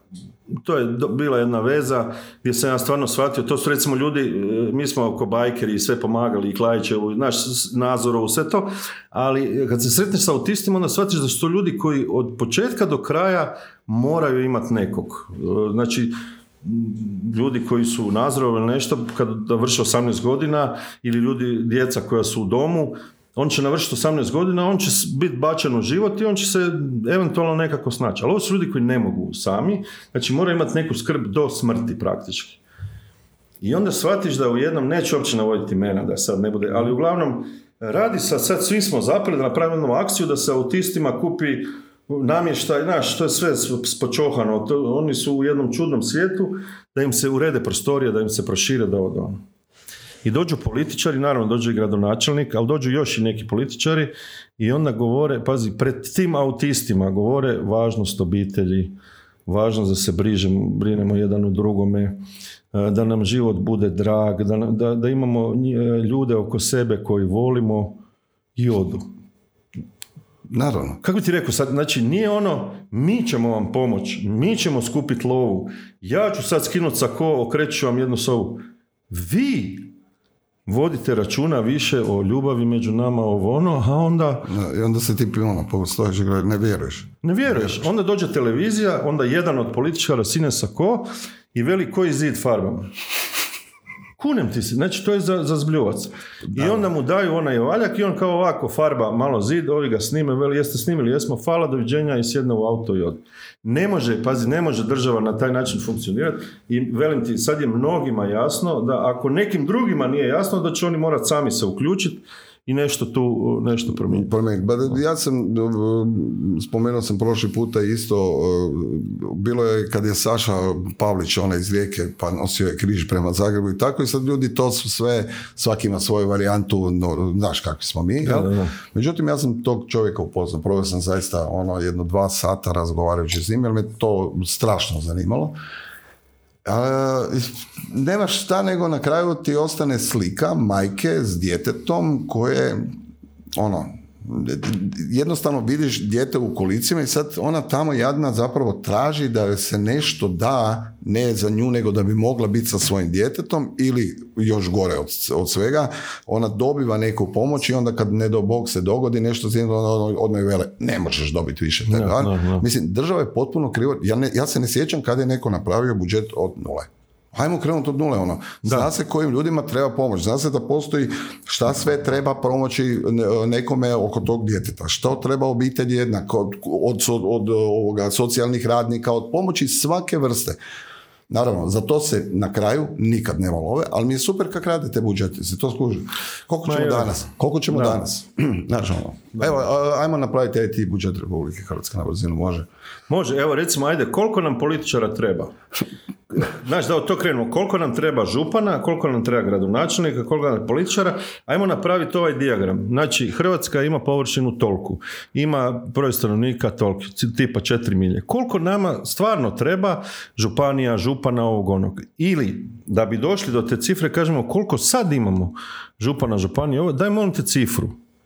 Znači, to je, znaš, ja vjerujem da bi hrpa ovih, kako oni sami sebe zovu, malih ljudi, da bi ovako pogledali i rekli, toliko, ne, ma ne, ma šta ti toliko mobitela, toliko audija, toliko ovoga, toliko onoga, znači to, odredimo to. Onda koliko nam treba love da Slavonija daje hrane za cijelu Hrvatsku i da izvozi. Onda koliko nam treba struje, e, kužiš, mi stalno imamo one, one kako se zovu, prospekte, piše najsunčaniji hvar, jedan najsunčaniji a na Hvaru tri solarna panela, kužiš, tri. I to zato što ih je Fred privatno I tri, i tri galeba, ono, se malo zagriju se E. nogice na njima. I političar koji kaže, ma šta ti solarni paneli, to treba toga, znaš koliko, koliko treba, daj mi dovedi, ja ću ti dovesti čovjeka iz firme koji se s tim bavi.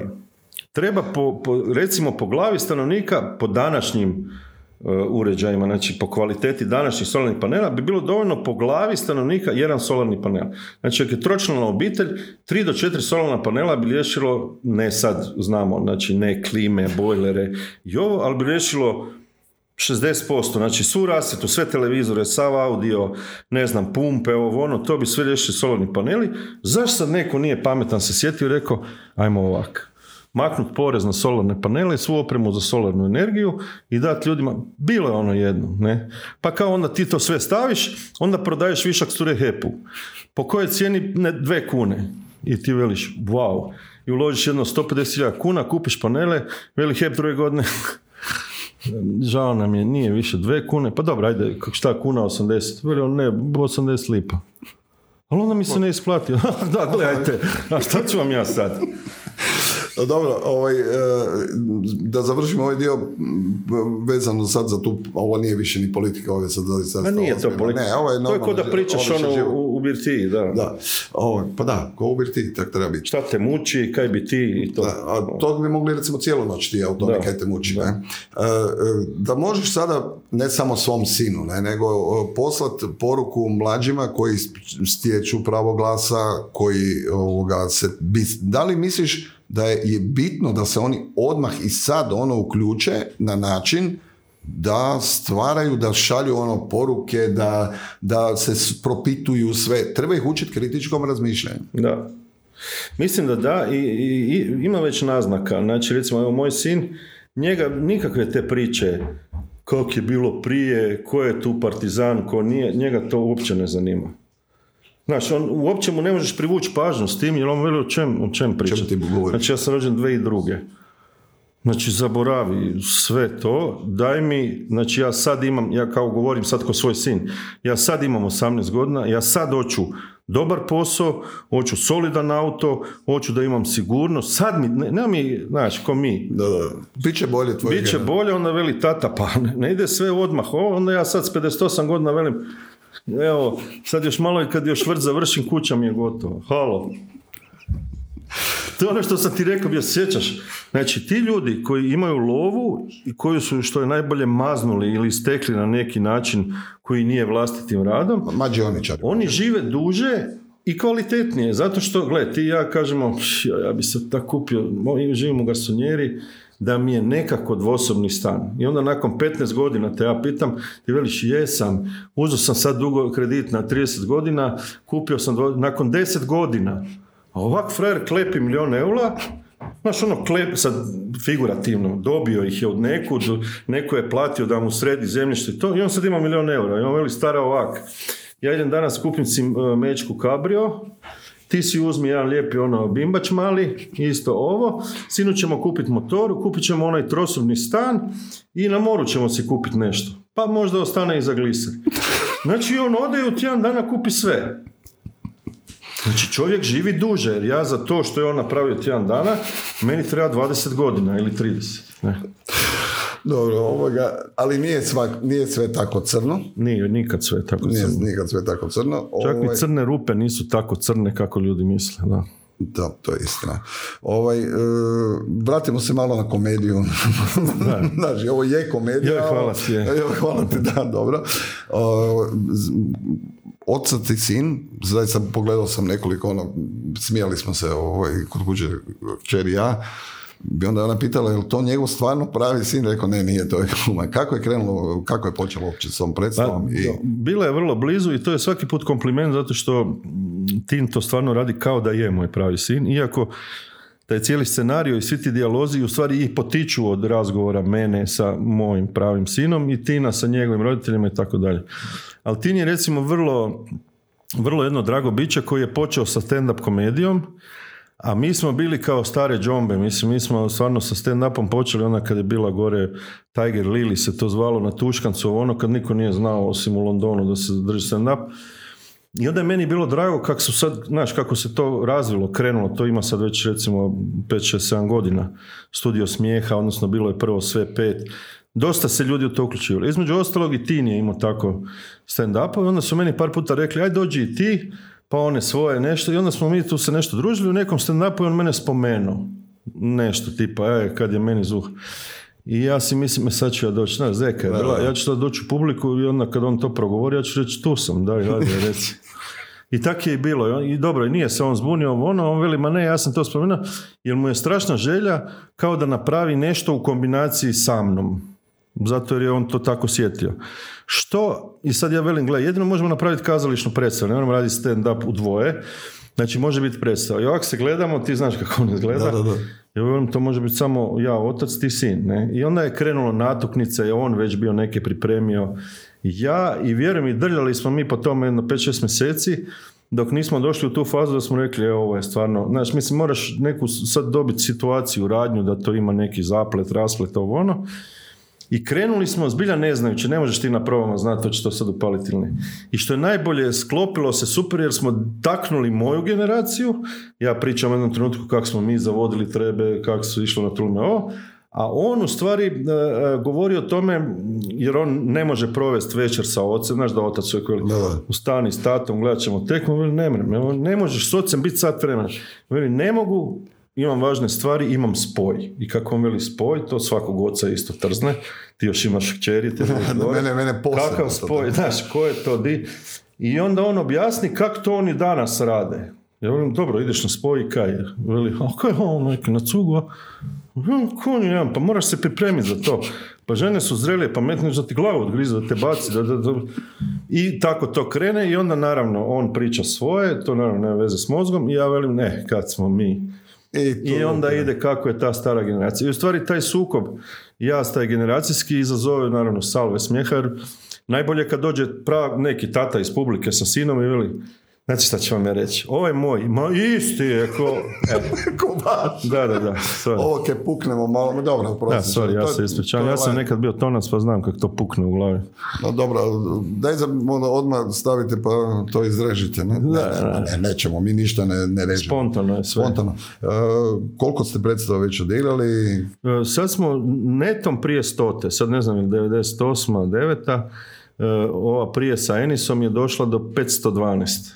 Do 512. Da, i to mi je sad, i gle, sad bi mnogi rekli, znaš, ono, mogu sad muljati pa reći, to je bio jedan trenutak inspiracije, jedno e, jutro, onako magla i meni je palo, pamet. ne, bili smo u egzistencijalnoj krizi, znači bio je jedan period ko što je svima, znaš, ono, radiš, kako oni svi govore, kjevi, radite reklame, neke, govorite neke gluposti i dobite lovu, mislim, ne biti takav konj, pa misli da mi Znaš, ono kao, vi dođete, serite neke bez veze, još vas plate. Pa odi, dođi buras. I bilo je takvih situacija u stand-upu, naš sve, kje, odi, evo, dođi gore i stani, znaš, i sad, tako da e, puno toga treba objasniti, pogotovo ako se humorom baviš. Svi ljudi misle, ke pa to, a moj bratić, e, on kad si pocuga. Znaš, svi imaju to i to je benigno, to je, to je meni ok, ali ne možeš meni onda reći u trenutku kad mi je država zabranila da radim, onda mi se javi frajer na Facebooku i veli, čuj, sad ti se ono, sadi krompir u Slavoniji pa se prijavi. Znaš, da misli da ja velim, ne znam, Nini Badrić, kaj, nemaš gaža? A gle, odi prodaj kokice. To možeš joj reći jednak hoćeš uvrijediti, tak i on. Samo, samo jednu sekundu. Ne, ne, ne Ko je? Ne, ne, ko je? Halo? Halo? Da, tonac će Tonac kaže da operem zube. ne rekao da će, ne malo su se mikrofoni probudili pa će naštimati mikrofone u kadru. Dobro, evo ja ću sad je dobro, sad je dobro, ok. Ovak da budem. Evo. Ne, ne, kuže ovi mlađa generacija. Ne, ne, pa mlađoj generaciji treba objasniti. Dakle, mikrofon ima jednu ovak krivulju osjetljivosti. Kužiš, sad neki mikrofon imaju bubreg, tipa ovak iza pa ispred, a ovo su baš speakerski, što hoću reći da je e, kvalitetno uređen studio. Znači njegova kugla je recimo ovak i sad ako ja izađem van, onda e, zato on kaže budi tu konju blizu, zašto sam kupio tak skupi mikrofon. Ja imam posao za tebe. Tu. Ne, ne, ne, ovaj, ovu, kad uđeš u politiku, no, dobro, šta hoćete vi? Samo stavi mikrofon da iskađu vas, točno da bude. Ovako? Ne, ne, ne, ruku baš pomaki. Ovako ruku, da ovu ruku, Da, onu piše- ruku. piše Ovako, Aha, Ne znam, kao, aha, o, jel to se, ovako. ovako, pazite, ovako sam, ovako sam, ovako. Vidiš kako je ovo spontano, ne odlazi, čekaj, dobro, pa pa nije u vam ovo ko da ste doma, ono, pa dajte se... Ne, ali čovjek želi da bude kvalitetno. Znači, ako nekog vremena je zvuk loš, onda dođe i kaže daj. Ne, ne, nije zvuk loš, nego nas dvojica smo se valjda ono, kujiš. A dobro, u Ne, zanosu, znaš. U zanosu, u zanosu smo. Je sad u redu? Tonac, jesi sad zadovoljan? Ok, hvala. Tako re- recimo lijepo javno. Da, hvala ti. Ovo ti je bubreg. Ovo ti je bubrek, kaže, kaže Tonac da ti je ovo bubrek. Ovo mi je bubreg, ali ima, i- ima, pa zna on to. Ovo je isto Ovo, bubreg. Da, pa s- e, ali kad si sve spomenuo to, e, viš ka, zašto? Ovo ne- nije spontano ispalo, ali sad možemo ovoga, ja bi, jer bi prihvatio posao recimo da učiš polet- političare kako stati pred mikrofon, znaš ono da nije ono, o, o, ili Aha, da- to, to mi je neko rekao, ja sam bio selja, ja nisam znao da se zove coaching. coaching. Coaching i sad je bio coaching nedavno o tome, o govoru. Kako da govore, kako se tijelo drži. E, sad sam isto shvatio da je ovo, ovo je zaranjanje u temu, ovo, je, znači, ovo, ovo se koristi, ovo je loše, ovo To je dobro. nepristupačnost. Dobro. Uh, ovo kad bulj kaže, ja sam držao pa sam rekao, to isto nije dobro. Znači mora se imati nekakva kultura govora i sve ja to cijenim. Ali ne bih ja to sve učio, ja bih najviše učio i mislim da u tome najviše griješe. Politika, iako je ozbiljna stvar, ne znači da budeš cijepljen od humora. Znači oni su svi kompletno, to se prvi put dogodilo, Ja ću malo ovo spustiti, jer ne vidim čovjeka, sad Da. sam se ja dobro? pazi, apsolutno su cijepljeni, jesi ti primijetio to? Znači, Da, recimo, da, da, nema govora. E, bilo što što ima veze sa šalama, drugo su ovi takozvani seljačizmi. Nije za mudraca, nego za madraca, ovo. nego ja govorim o pravom humoru kojeg bi mogli, moglo biti u izobilju. Znači već od toga kako neko pristupa nekoj temi, pa onda recimo glupost koju je izrekao, zašto sad više nema sarkazma, ironije, humora kojeg bi trebalo biti u politici jer oni ne kuže da bi time se više približili ljudima, a ne ovak, ja sam obožavao onog Hawkinsa, znaš, koji je rekao da postoje paralelni svemiri. Ja, ja apsolutno razumijem da čovjek kad se ujutro probudi i onda mu dođe ovaj ki- kineziolog i veli gledajte sad napravite ti tri čučnje ovo ono onda dođe nutricionista veli ovo ćete pojest onda ti dođe frizerka napraviti frizuru onda dođe vozač stavite u Audi odfurate u klimatizirani prostor tamo vele u 14.07 ćete jest mahune i ovo da ti nemaš veze s tim kak žive kak bi rekao normalni građani i da onda niti se šališ niti ništa tebi je samo u cilju da ti to niko ne dira Ne, ne do Bog da ti to, pa vidiš, Ne da ti Bog da neko vidiš dođe- kad se sad događa, koja jurnjava, to je nevjerojatno. Nema se love, ukinut ćemo vam nutricionistu. Koga ćete Koga mi ukinuti? Kog ćete mi dirat? nema Koga? šanse. Da, pa kak? Da. Da, pa kak? I oni svi pričaju o nekim stvarima tipa, pa dobro, e, bio je potres, ja znam da su sad neki stanovi neuseljivi, ne, da, ne znaš da su ti, ne znaš, ti moraš otići tamo, ti moraš vidjeti da zida nema. Znaš, oni to, ko ono, kad je tamo pod, jedan gospodin rekao, kak, pa gle ovu poplavu, ono kad je u Gunji bilo. Da, da, da, da. da. Pa vjerujte mi, pa znate što se meni dogodilo? Ma meni jedan put pukne ona cijevo tople vode, pa to je šištalo. Znači, šta to nije smiješno? Ma ne, da. Pa ne, ali meni, ja to ne razumijem. Znaš, ono, kad neko kaže, ja razumijem e, gladne ljude u Hrvatskoj. Kako? Kako ih možeš razumjeti kako? Ja te Kako? nikad nisam vidio negdje gdje su ti gladni, e, u razrušenim stanovima, e, ljudi koji su, ona, ona djevojka mlada koja je tražila onaj neki lijek za, sjećaš se, nije odobren lijek za, za spinozu ili kako Da, se da, da, zove. Da. Da, da. To je da ti kao gledatelj skočiš u televizor i da nekom izvadiš oko. Da, ali problem je u tome isto, svi se mi dignemo pred televizorom i sad bi nešto napravili ili odem na Facebook, napišem ono, pozdrav sad svi ovo, ili bili bravo, bravo, bravo, nije, uporno sam se ovako udario, moram, da. jel, i I ne jednostavno, napravimo ništa. ništa ne napravimo, to je, to je A da, ali ja sam isto razmišljao, ja se ne mogu priklanjati. Tako. Znači, Pernar recimo se digo u nekom trenutku, onda je opet sa Rucko neš pi C vitamin, nema veze šta, ali on je pokrenuo neku akciju, ali ja se ne mogu njemu prikloniti. Jer ja vidim da on nije, znači nije, kako ti rekao, ja se ne mogu s njim složiti. Mogu se složiti u jednoj stvari, ali vidim da 90% ga, brate, E, a on, znači moram promišljati i e, prije toga, zato se, ja se tebi kunem, uopće nisam razmišljao o politici zbog toga jer se nisam htio priklanjati, a ako ideš promišljati, onda bi bilo 10% ovog, 30% odavde, 40% i zato mi je drago, znaš, da sad recimo ja u nekoj novoj toj stranci, već vidim 50% onog što bi ja napravio, od ove vidim 30%, od ove vidim 10%, znači sad se već šanse da se zbilja nekom, kak bi rekao, da se uključiš u neki pokret su velike, zato opravdavam i Kekina i druge javne osobe koje su rekli čekaj, sad već možemo imati zajedno neki cilj, ima nas dosta i krenimo. Zašto sam ovaj, dopustio da ti pričaš o dijagram toka? To zato što dijagram toka da znaju ljudi da si spreman raditi u takvom jednom a, savjetu stručnom, da imaš šta za reći i da zajedno sa drugim stručnjacima možemo dobiti solarne energije koliko nam treba. Recimo. Recimo. Recimo. Pa da, ali ja sam mislio da bi ti samo neku komediju izvodio. E, da, to je isto, recimo, mana, s tim se srećem pol života. Ja sam u, u znoju jednu noć ustanovio da ja sad već imam 35 godina te neke karijere, znači od te zločice 85 to je i više čak e, te neke karijere u koje ti ništa nije sigurno. Kako ti rekao, možda danas bude gaža, možda platim plin, možda pet godina ne bude gaža, znaš ono, a možda i snimim reklamu i dobijem fini parinjo, da ne moram ništa, znaš ono, e, to je meni super i ti to znaš isto kad imaš dve banke, tri banke, to je život u kojem stvarno uživaš, ja se ne bi mijenjao s nikim.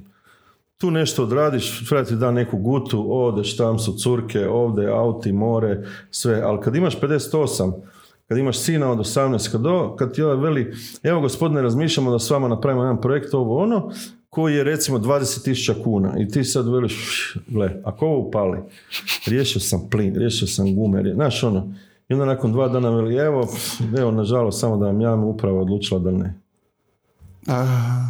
S 58 se osjećaš ko galebovo govno, da ne moram sad reći nešto gore. I onda, dobro, nema veze, sad ćemo mi nešto drugo. Nije to više to. Uh, mislim da ipak je veliki problem i u tome što u tom svi smo mi poduzetnici i na kraju krajeva pro- prolazimo nešto u poduzetništvu. Jasno nam je da postoji neko tržište, jasno nam je da bi se trebali natjecati ono najbolji i da bi trebale najbolje stvari prolaziti. Međutim, vjerujem da i u, u, u svijetu ovaj, u kojem si ti, a i u mom, to neko slobodno tržište nije baš tako fair, ravnopravna tržišna utakmica. Nije ni izdaleka. Jel da, da nije, Nije, ni izdaleka, da. Nije iz daleka.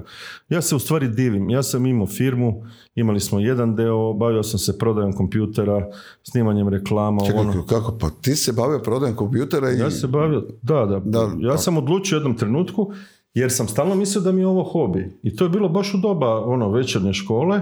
Ja sam mislio, dobro, to je hobi. Tako je moj otac govorio, znaš, ono, šta radiš, pa radim na radiju. Dobro, to, nego šta, Šta radiš. Da, da. I stvarno sam osnovao firmu, e, e, počeo se baviti prodajom kad je, e, kad bi rekao, otpuštena ta licenca, pa svi koji su imali osjećaj i naručivali dovoljno robe, mogli su prodavati Apple Macintosh.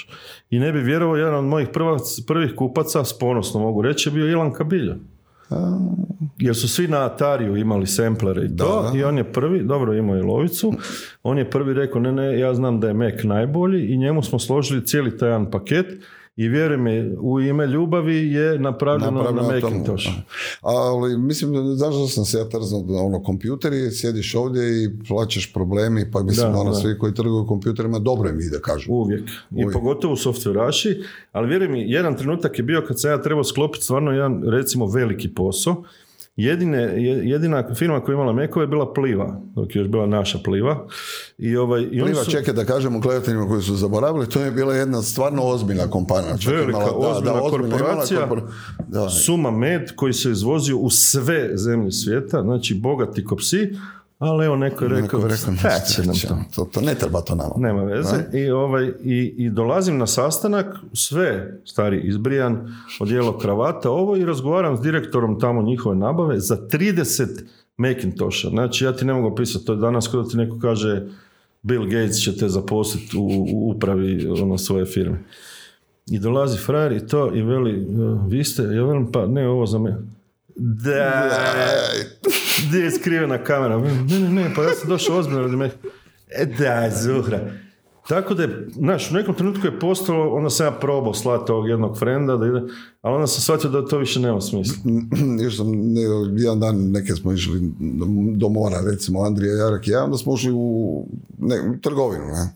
I sad ulazimo i prvi normalno, kaže, i da Bog da ti Andrija Jarak, na, i sad ovaj, vidim ja njega da njemu to kuha, i rekao, dragi moji, Budi ponosan da je to tako, moraš malo, Istina. da, budi ponosan. Međutim, ljudi ne razumiju to, znaš da si na telki, znaš da je to ok, pozvat ću ga jedan da priča o tome šta se događa iza Ne, kamere. Andrija je bog. Andrija on je- se recimo bavi tim poslom za koji ljudi uopće ne kuže kako funkcionira. Zato, znaš, jel ga vide, on je uvijek normalan, on je uvijek spreman za, za kamere i to, a to što se događa od tog trenutka, pa unatrag, pa kak je on tam došao, pa vjerojatno je naš ono taman htio ovak zagrist komad teletine, nekoga je nazvao i rekao Juri, tamo je požar i to. Niko ne, ne vidi. Da. A to je dio tog posla. E, ajde, ovaj, o, o, Nešto još sam pametno htio reći, vidi sad mi je pobjeglo, ali sjetiš se. godine su to. Ba jesu, sto posto. Da. Go, kako je ono, stalno Akija kad vidimo da od me godine prolaze, sjećam se, to mi je,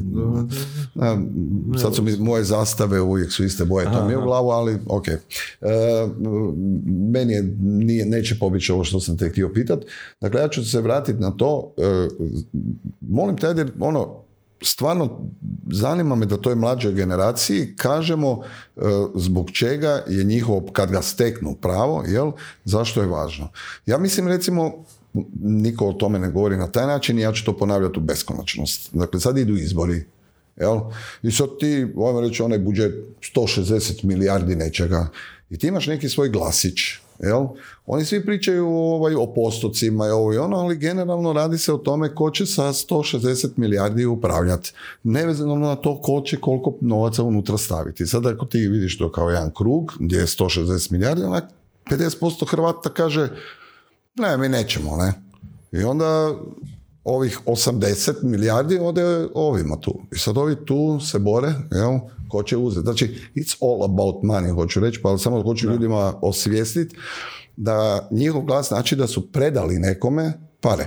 Pa bi možda mlađa generacija trebala shvatiti da ako im predaju to pravo ne, i glasuju samo tako, da imaju problem. Jer taj njihov veliki. glasić će morat vraćati vjerovatno za jedno još sto godina. Jel? Da, nažalost, vidiš, to kad tako pojednostavniš stvari, onda je sve puno, puno, puno jednostavnije. I puno jasnije. Puno jasnije. Ja, ja tvrdim sad, recimo, da u 40, koliko, skoro 40% ljudi koji ne glasa, je Kako velika... misliš 40? Sad ću ja tebi više. pokazati. Samo ti priče, sad ću ti ja reći. Nebitno, ali Ne puno je. dobro. Ili je jako oko je puno, 40? jako Dobro. Recimo da je 40% ljudi koji uopće ne izlaze na izbore. Vjeruj mi da među njima sam nekad i ja, ja možda ću ove godine baš sa voljom otići pa glasati jer je i meni već pun kufer. Ali je bilo, šta, znaš ono, to su bili ljudi koji su, vjerujem ti, ono, ja zovem ono, kao, to su ti ne kao normalni građani. Jer ti ako si primijetio, ti na ako Facebooku napišeš da si stavio crvenu papriku na, na grah, pojavit će se sigurno jedan frajer koji će reći, e, baš crvenu, SDP-ovac, Kenjac, komunista, ne znam šta. Znači, ti ako kreneš od najgluplje stvari, javit će se deset krkana koji će reći, evo, i onda su ljudi rekli ovak, ja sam završio svoje škole, ja sam sad doktor, magistar, svejedno, inženjer i tako dalje. I ja se krvavo mučim da ovoj svojoj obitelji ovo sve donesem neku lovu i da mi, ja se uopće u to ne želim petljati.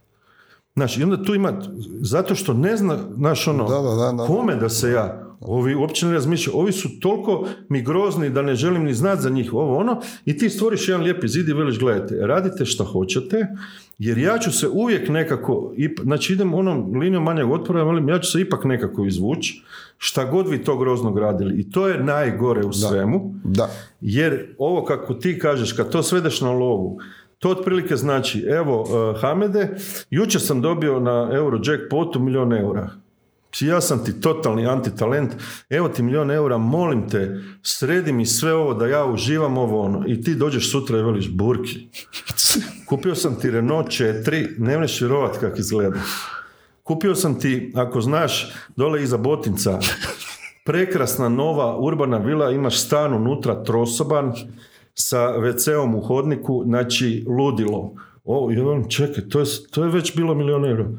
Pa nije tu kraj. U dvorištu imaš fontanu koja šprica, vrt, znaš kakav sređen, do Botica možda nemaš 40 km. I ti to tako lijepo pričaš da ja na kraju shvatim, pa je, znaš, pa nije ni milion eura, stvarno si ti dosta toga stavio tih milijuna. E tak ti ljudi ne razumiju. Znači, kad neko kaže da grad ima proračun 8 milijardi kuna, Pazi, znaš ono, a ti ja recimo razmišljamo, hoćeš kupiti zimske gume za soma kuna ili nešto. I sad neko dođe veli 8 milijardi, namjerno to tako govori, milijardi kuna. Znači ja za jednu milijardu kuna mogu napraviti, ne znam, 100 škola, glupam sad, ali hoću ti reći. Znači, o- 8 tisuća škola. I onda veliš, dobro, samo malo. Aha, asfaltirali su ovo, ovo su napravili. To ti je ta ista priča. Čekaj, i onda neko dođe i veli, je, he, ali ono što vi uopće niste primijetili, da je promijenjeno i to mene najviše. Najviše. Ali Jeste vi meni- vidjeli one sk- skele ovdje, ondje, onda i onda ti A da, skužiš i to je da istina, da, da, da, i uvijek su iste, Ali svaki- ništa ali, ne, ali isto tako svake četiri godine su iste, Da, iste da. su one kacige kad se obi... Da. jeste to skontali? Da, da, da. Ono, to mi je top. I onda vidiš da je neko lukav i da te prca u zdrav mozak. Znači, jer ti na kraju kažeš, pa je, evo, ako pogledamo realno, to je stvarno za 8 milijardi kuna puno je napravljeno, ne može se reći. Ili ovo što je rekao ovaj, kak svi za Bandića govore, uh, um, je, pa dobro, krade, na, ali i nama daje. Znači, ne može nam to biti logika. Kako bi ti rekao, kogod se imalo bavi bilo kakvom znanošću, ne mora to uopće biti matematika. Ti možeš, to je ono što je rekao Bob Marley, možeš nas prcat neke ljude neko vrijeme, ali ne možeš prcat svo ljude svo vrijeme. I sad smo mi svi konačno shvatili da smo svi rekli ne. Nemoguće da će i sljedeće godine mi reći istu stvar. Znaš, ono, ko sad ti veliš, nemam ti, ili nisam ti mogao, znaš, ja velim, pa dobro, ajde, onda ti veliš, Ali, evo, kunem ti se, vratit ću ti lovu sljedeći tjedan. I ne vratiš opet, i opet ne vratiš, ja onda peti tjedan dođem, velim, kolega, gledaj, sad ću te roknut, znaš, gotovo je. Tako i sad neka situacija kad ljudi kažu, čekaj malo, vi nama sad opet pri... iste rečenice su to sa zarezima, znači niko nije došao i rekao, ne, dosta je, Znaš, Nećemo- ako sad uhvatimo nekog da je privatizirao zemljište ili da je napravio ono da je uzeo 3 milijuna eura na tom da je poljoprivredno pretvorio u ovo, frajer ide 20 godina na robiju. Ne ove vele. I ove, kak je nekad Mate Granić govorio, ako oni još jednom bace rakete na Zagreb, ja ću uložiti jednu oštru notu. Ja, Ne mre više niko od nas to izdržati. Znači sad smo rekli, gle sad je dosta. I sad naravno, i to isto nije proces koji ide ovako. tako je.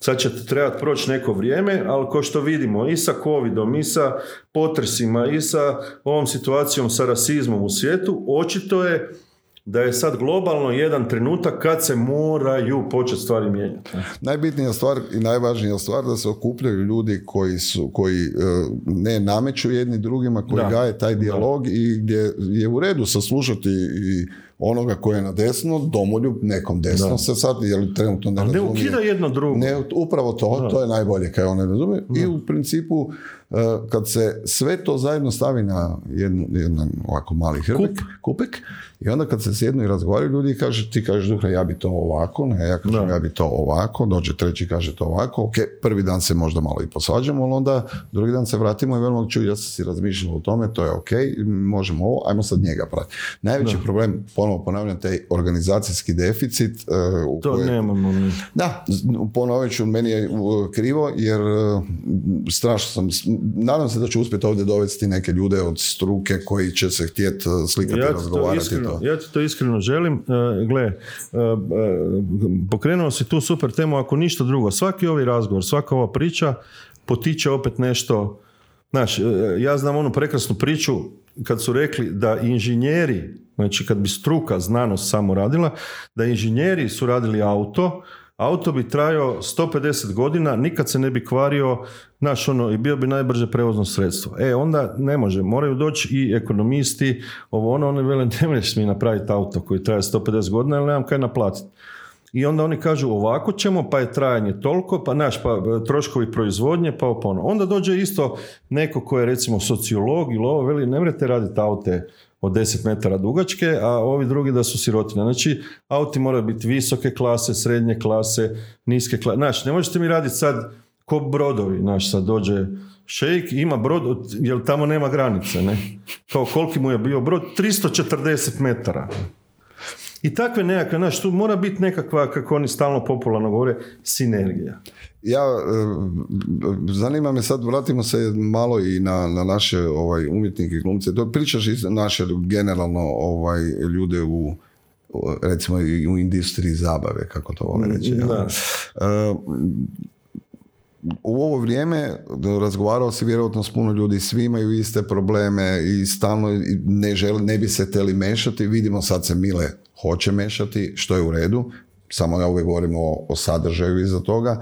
Vidimo pun mu da je se- kufer, ja pretpostavljam, Da, znaš. naravno da mu je pun kufer. Njemu je ono, politika ga uvijek u životu pratila u stopu. Jel?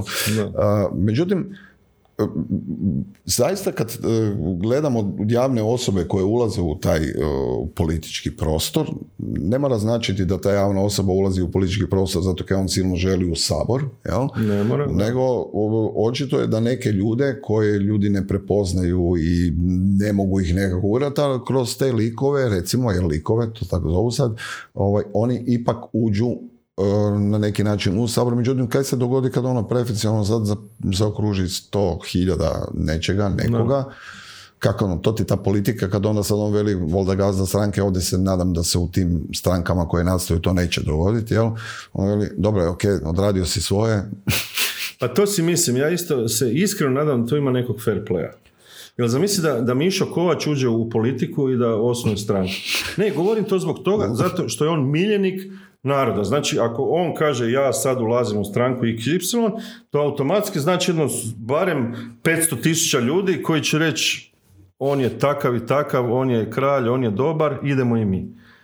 E sad, kad on odradi to da uđe 500 tisuća ljudi u nešto, da neko drugi, znaš, dođe i veli Mišo, hvala ti ko bratu, aj sad ti lijepo se, znaš, nemoj mi sad ti uzimati ekrane, slavu i to, nego sad su ti, brate, makni. E to ne znam da li će se to dogoditi, a pff, ne znam. Ne, ovaj, najvažnija stvar je da, da e, spomenuo si, moraš znati svoje limite, svako od nas mora znati svoje limite i e, vraćam se na sve stvari koje sam radio ovih godina, odgovoran građanin, odgovoran političar, odgovoran e, poduzetnik moraju znati koji su mu limiti i moraju se okružiti uvijek boljima I samo od sebe. kritika neka. I samo, nema samo kritika. Znači, Kako? recimo, ja to ne znam. Da, ali to je teško, to je teško. Ja ne znam pjevati. Ja sam bio i onom zvijezde pjevao. Ja kad sam vidio ljude koji su stvarno, i to je stvarno boži talent. Mislim, ja sam zavidan cijeli život ljudima ko Giuliano, recimo, koji pjeva ko Slavoj, a ništa on nije zaslužan za to. On se probudio i zna pjevat. Kužiš, i sad Zamislite mene, ovaj, ja ne znam. ti si na pol puta. Ja sam recimo u tušu pjevao, onda su mi svi govorili kako ti dobro pjeva. Onda sam to u zvijezde pjevao sa Jelenom Radan. Ona mi je bila mentorica pa je rekla daj probaj ovo.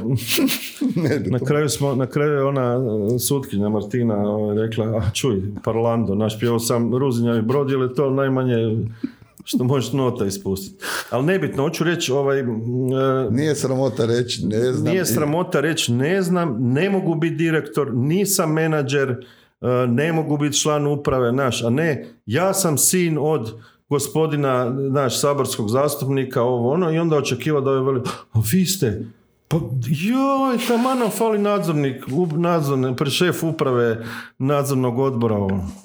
To je. I onda, e, kužiš, i onda se nadat da će biti sve ok. Da, da, i onda slučajno dođu po tebe, dođe Andrija Jarak i izvještava. slučajno, jel? Pa mislim, u ovom slučaju nekim dođe Andrija, Pa da, pa nekim dobro. Ma ne želimo mi nikom ništa loše, mi želimo samo sve dobro. Ono što je bitno da, Da. se dobri ljudi nađu na dobrom mjestu, ovako ko nas dvojica To bi ja povezivao, oprosti, to bi ja povezivao. Znači, svako ko zna, ja znam tebe, znam kako funkcioniraš, znam kako radiš, e, znam sve, ja tebe preporučujem ili, ja, znači ja ne moram s tobom imati kontakt poslovni, ali znam recimo da, da postoji jedan čovjek koji je isto dobar, marljiv, pošten i ovo sve, koji treba, ne znam sad, novu televizijsku emisiju i ja spojim vas dvojicu. I velim, on ti je super, on ti je, naš ono, i vas 2, 5, 8, 14, 28, 30, I evo ti doćemo do firme, a i do- možda za. 10 godina i do države. A možda će jedan uh, od njih poslati ono konačno na televiziju da to postane javna televizija, da. da. Jer ona je javna kako, ko- kako kada, da. Bolite to malo, priznaj i mene. Ja, boli. boli me, ali evo ja ću ti reći samo za kraj, da, lajem danas jer si mi inspirativan. Ovaj, da, to, to je s, mo- s, s- s naše strane sad recimo neki logičan kraj. Čitao sam jednu divnu knjigu, zove se Manipuliranje mozgom. I onda su u nju stavili dokumentarno sve e, eksperimente na mozgu koji su rađeni, koji su legalni. Znaš, tako da ima i nekih za vrijeme drugog svjetskog rata koji su zbog rata bili legalni, ali su uglavnom dokumentirani. I jedan od najljepših je recimo miševima su tražili centar za ugodu u mozgu i našli su točno gdje im se nalazi centar za ugodu i stavili su im dve elektrode i onda frajer kad stisne gumbić, miš doživi orgazam. Odnosno, na- znaš ono, našli su mu, stimuliraju mu centar za ugodu. I neko pametan je rekao, pa kaj ti stišeš, stavi im taster u kavez i da oni njuškom kad god hoće da im je ono dobro, da stisnu gumb. I onda je najljepši dio. Znaš šta se dogodilo? Svi su umrli od gladi. Nis, ta drugo nisu radili, samo su stiskali taj gumb. Tako da velim ti, kod nas Znači- političari do, dosta funkcionira na taj način, tako da mogli bi to ovaj, e, nikako ne mogu, ne znam, ovi moji mi valjda nisu bili, ili ja ne znam, kao pravim se da neke kužim tu po kompjuterima i onda ne vrem ono čitati ili smo to vidim, piše 20 komentara, ja ih ne vrem vidjeti, 20 pitanja vjerojatno dodatnih koji su došli, ali ne vrem niš vidjeti, no, ti nisam ja gotov s tobom, nema, bez obzira na to, Aha, nekak si mi nagovijestio da se bliža. ne, ne, ne, ok, gle, tu smo pričali ovo, ali još imamo tih nekih detalja. Nisi, mi, nisi mi odgovorio, onak, mene stvarno zanima, uh, evo, ajde da si lik iz kuma, ne? Dobro. Ok, ajde onak se uživi ovaj, u taj jedan lik, kak bi ti to, kak bi ti recimo to napravio? Ja ne bi mogao biti Marlon Brando, znači pravi kum, jer nemam tu, znači on je zbilja ono faca je- i on je fearless, on se ne boji ničeg i to. Ali mogu bi biti živčan i Al Pacino, da, znaš, da ono, kažem ti ili ćeš sad počet raditi to što ti ja govorim ili ćeš vidjeti šta će se dogoditi. I nažalost ja imam hrpu situacija tako u životu kad, ovo, ko mnogima sad, kad ti pukne film, veli, gledaj, mislim, prestani ono, više. Znaš koliko sad imaš situacija gdje trebaš reći, "Ef, Borg, ajde molim te još samo jednom mi to napravi, ja ću ti glavu očarafiti. Tako da bi ja bio vjerojatno taj lik, jer se nakupilo se toga, brate, ne zna se više, Znaš, sad već dolaze, kako ti rekao, do izražaja i ta, ta osnovna neka pravila ponašanja. Ko ti je najdrži, ko ti je najdrži komičar? Ako imaš najdrže komičara, nemoj sad govoriti domaćeg, ako ti nije to ne i stranog, evo recimo. Ma To ima je i onak- domaćih i stranih. Ja ne znam zašto mi s ponosom ne ističemo da imamo najveći broj vrhunskih sportaša po broju stanovnika, glumaca, pjevača, sportaša sam rekao, znači najveći broj izuzetnih talenata po broju stanovnika. A mi to, koji mi najmanje govorimo o tome. Znači mi imamo glumce, znaš i sam, Zrinka koja hara vani, Vinko Černjul koji je vrhunski snimatelj u Hollywoodu, e, kod nas isto, ne znam kog bi ti istaknuo baš ko komičara, ali oni su za mene svi, ja imam samo najbolje riječi o svima, evo, ne, ne znam šta bi drugo rekao. Ja, ja, Što se stranih tiče, ja preferiram, ako se ti sjećaš, bili su prije ljubitelji Benny Hilla i ovog um, Dave Allena. da. Znači Dave Allen imao stil da ima viski i da priča spontano ovako neke Onda stvari. ovak, ovak mu E. stala, ali ovo nije, nije skivi kaj mi doćemo ovaj... Da, da, i on je pričao o svemu, pričao o crkvi, o politici, ovom i ono, a Benny Hill je imao foru, trči, pospatakne se na bananu i to. I to su po meni te dve osnovne nekakve kategorije kao humora. I ovaj, ja sam uvijek preferirao tu Dave Allen, Monty Python, m, ovakve, znaš, ne na prvu, nego m, slojevite i slično. I imamo jako puno sad i stand-upera i humorista i svega, ali Samo da ja, to je nezahvalno ime. Da ne zaboravim da mu kažem ovom Šariću. Ne? Da, Si kužilo, počeli pričati viceve o meni, mislim, ne kužim. To sam čuo. Kad sam ja bio u dvorani, to nije rekao. Nego, znaš, kad mi nije bilo ovo, a i da ne mogu mu oprostiti, jer mi je jednu od mojih čeri hoće oženiti. Ovu malu korenu. Ne bi ja dao. Ne bi ja dao, ja isto. Mislim da nije zaslužio. Morat Korina ili Korana? Korana, kakva korina? Korana, korana. Korana. Da, morao sam opet se lupiti, znaš, ono, srce me boli, ona kad ga Ne mogu ga jako napadati, to je recimo stand-up je toliko otvorena forma da sad ima, znaš, ono, raznih stilova. Šarić ima jedan od stilova da malo ono, neću Dobro. reći, ali da dobro vrijeđa čak i prisutne i ne znam, i politiku. U jednu ruku hrabro, u drugu, ja sjećam, on, mi smo jedno vrijeme nastupali zajedno za Ožujsko, ono, sjedni u sici, spriča vic, nešto. I ja imam neki svoj stil, naravno, ti ljudi koji se s tim bave u toj firmi, ne bi. Znači, ne možeš biti cijepljen od humora, a raditi marketing za humoristične akcije za korporaciju. Znači, taj dio nikad nisam shvatio. Tipa, ko sad ti radiš recimo za Ericsson i ti si zadužen za njihov event i ti veliš, nemam i... Budi dobar. Ili znaš onaj, znaš, Ne, ne, ja ti to... Ono, tak je to funkcionalno. I uglavnom ljudi su bili tam neki majstori, ovo ono. I on ima taj nastup, između ostalog je rekao, kako se vi zovete gospodine? A pazi, stoje dva knaufera. Ono, šljakeri. I uopće ne znam kaj se događa, što ste nema pojma. I ovaj je rekao, sad ubi me, jel, Melvudin ili uglavnom muslimansko ime, neko koje je nama samo smiješno, tipa Mehmedalija i ovak nešto. I on veli, a ko ti je dao tak glupo ime?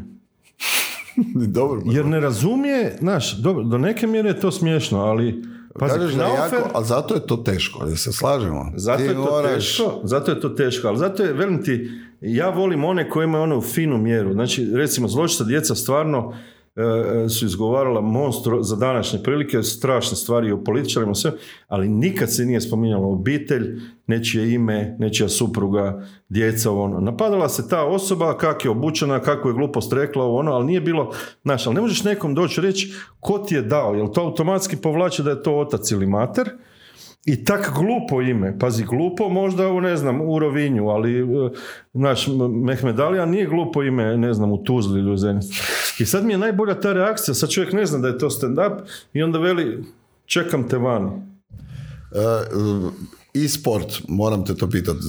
Mnogi ne znaju zapravo da je Hrvatska imala ovaj Hinla se zvala ili tako nekako. Je. Da, stalno sam pokušao Ne znam čeg je to kratice. Da ti Hrvatska, Hrvatska, industrija, ja, nemam pojma, nije nebitno, ali to je bio, bio si voditelj prvog is, uh, ovaj, e-sport događaja u Europi, a neki kažu čak i u svijetu. Vraćam se Tako zbog toga, ja se vraćam na tu našu mladež, na te naše klince, Da. koji ono, dugo sam vodio jedan startup, to je nevjerojatno s kakvim oni idejama dolaze. da. Nevjerojatno je da država ne prepoznaje, odnosno da mi svi zajedno nismo prepoznali da taj, to sjeme treba izvaditi sa strane, dat mu sva ova okruženja o kojima govorimo, dakle dati mu sav support kroz mentor i ovo i napraviti nešto zbog čega možemo biti ponosni na to, nego svi neki koji uspiju ono zapale van, tak su i ovi naši znanstvenici i ostala ekipa. To Mislim, će im se ko bumerang vratiti. Mislim, sad se već vraća, ali će se vratiti u opasnim razmjerima. Znaš, jer ti ja znamo, ajde pusti nas, jednog e, liječnika da bi došao u fazu da liječi ljude, znači mora proći cijeli fakultet, mora proći stažiranje, specijalizaciju, znači ugrubo govorim, s 30 i nešto godina on može raditi liječničku praksu. I sad se dogodi to da ti ljudi 30 godina ovdje završe škole, završe specijalizaciju, stažiraju, obave određenu praksu, ovo ono, što košta x kuna, znači sve sa 6 nula, i onda vele, to mi je hvala za to sve, i odu u Irsku. I ovi iz Irske vele, vi ste, ne znam sad, e, specijalist za abdominalnu kirurgiju. Veli on da.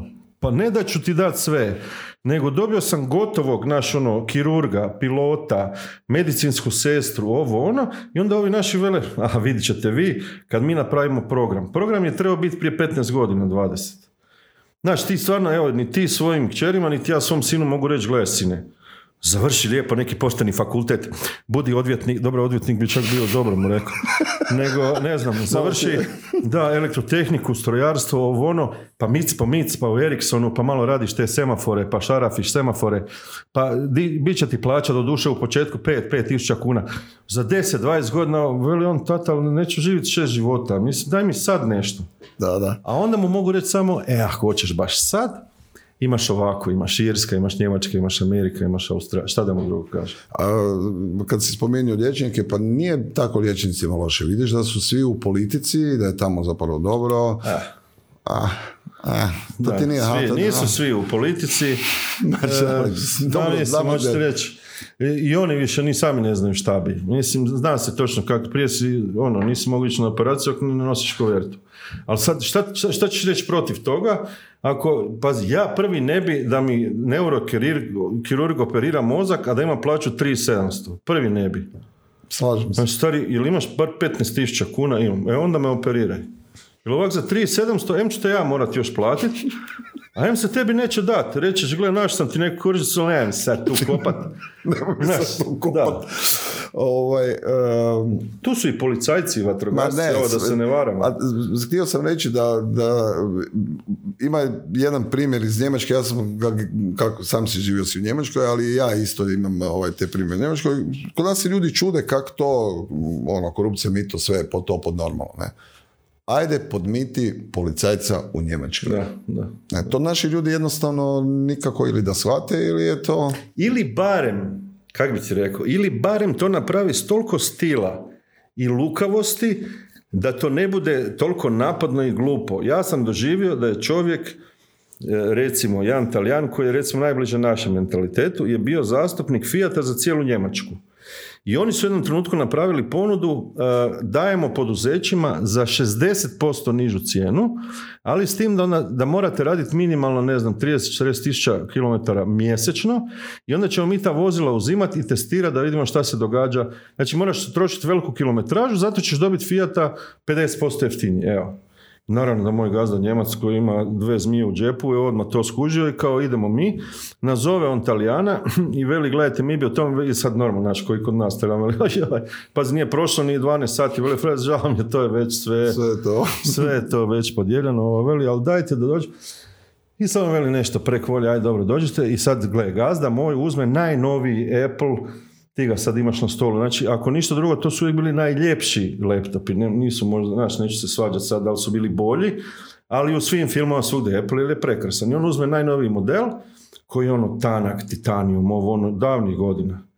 I dolazimo mi kod tog Italijana, ono veli, gledajte, evo došli smo, rekao sam da je to već, znaš kak Italijani, ovo, narukica, Joe Pesci, vema te sve podijeljeno, nema. Veli, molim vas, malo pogledajte čime se bavimo, ovo, izvadi ono, ovaj laptop, ovako tvoj, okrene ga i sad loži, veli, Odakle znaš da je to uopće moj? Pogled, aj, Nebitno, da ne ali ispadne, takav je dizajn, stari recimo, ovo je prekrasan dizajn, evo. Dobro, molim te. gledaj je tanak i to. I sad on to izvadi Italijanu, Gle kako nema, mislim da ne ispadne, viš da nema... Već je pohaban. ba, pohaban je. Ne, ne, sad si sam sebi skoči u usta, znači da si ga kupio kad je bio najnoviji i kad je najviše koštao, ne? Ako je već sad tak star, a noviji je model, sram te može biti. Pa, nije, nemoj tako na mene. Daj, ali daj, mislim, reci Zato da kad stalno to čohaš, to je kontrol. Znaš zašto? Zato kad sam se više od pisanja Znaš, ok, oprosti. Uglavnom, da, on sad to krene prema njemu, Italijan pogleda onu svoju kr- kvrgu od HP-a, tako su ti, mislim, ta, u to doba su laptopi bili tak debeli, sivi, ružni i on pogleda onu svoju kvrgu i veli, oh, kebelo, što to uopće postoji, da kakav je to kompjuter, da ovo, da ono. I ovaj Njemac mu veli, "E, vidite, to sad naši, no.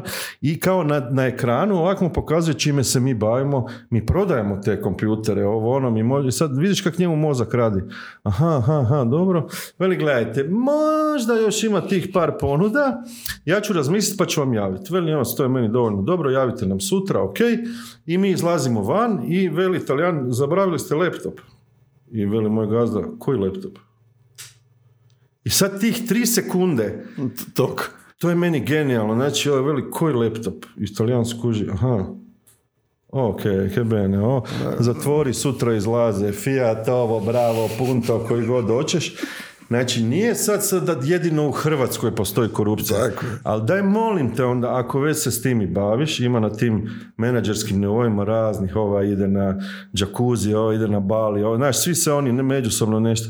Ali daj nek to onda ima barem malog stila, a ne ono ja dođem i velim ja bi otvorio frizeraj, frajeru iz općine, onda veli, a gdje sam tu ja? Znači, bit će nešto, ali daj malo šuške mi, brate, znaš, malo kreme za ruke. Ne može to tako funkcionirati. ne može funkcionirati, mi se moramo zaista boriti da sve te neke devijacije u društvu prvo detektiramo, da im postavimo nekakve protokole ponašanja, jer je to je najbitnije, u- i da konačno iznjedrimo društvo, ja stalno to ponavljam, koje će imati, koje će stvoriti državu jednakih mogućnosti, prava i obaveze za sve No. i da onda po svom trudu tvoj sin kad završi zaradi, ali da zarađuje sve više i više ukoliko se više i više trudi Da. i ukoliko bude zaista pošteno i odgovorno radio svoj posao.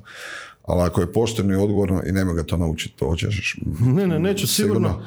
Ne, ne, neću da ove sigurno. bubnjeve, ovo, da njega ne mogu podmiti, njemu mogu jednu Ne, ali samo ću njega zeznu. Sad zamisli njega koji recimo zbilja bubnja fenomenalno. i do njega bubnja frajer ono klepa neš bez veze. Sad zamisli, velite, ali on je vidio to već par puta. I sad mi radimo natječaj u kojem ćemo jednom mladom bubnjaru dodijeliti 50.000 kuna za stipendiju za Rok akademiju u Beču. Ne? I dolazi sad sudija, to si recimo ti, i sad i ti i ja se gledamo. I ja velim, evo, ovo je moj sin i mali ga roka i ti veliš mali je genijalan. A ovo ti je od tetkine pa- pašanca, malog rođak, jedan, voliš ga, znaš, on je ipak tvoj. I frar ga klepa, ali baš ono ne zna. I ti meni mrtav hladan ovako oči veliš, a evo očigledno ide on. Da, i ti ne možeš... Razumiješ? Ja te gledam, ja bi ti oko izvadio i onda shvatim da smo u takvom sistemu gdje kao moraš reći, jer ako ja sad kažem, gle, sad ću te tužiti, sad ću te ovo, on ćeš ti reći, gle, sad ti mali neće nigdje više svirat bubanj. Da. Jer sam naš ja, naš ono, pero, a ja imam ljude koji imaju ljude. I mali ti neće, sad će svirat frulu, a ne bub. Znači, ono, ne smije, smo- moramo se prestati toga bojat i reći, gle, dobro, ti budi frula, a sad više nećeš biti ni u Saboru, ni u Županiji, ni nigdje, jer si ono, znaš, jer nisi zaslužio. E, Zuhra, samo da ti kažem šta je Hinla. Pardon. Op, Tebi je Daj ti- a tebi je Nemoj palo, ne slučajno to nas optužiti. Samo da ti kažem šta je Hinla.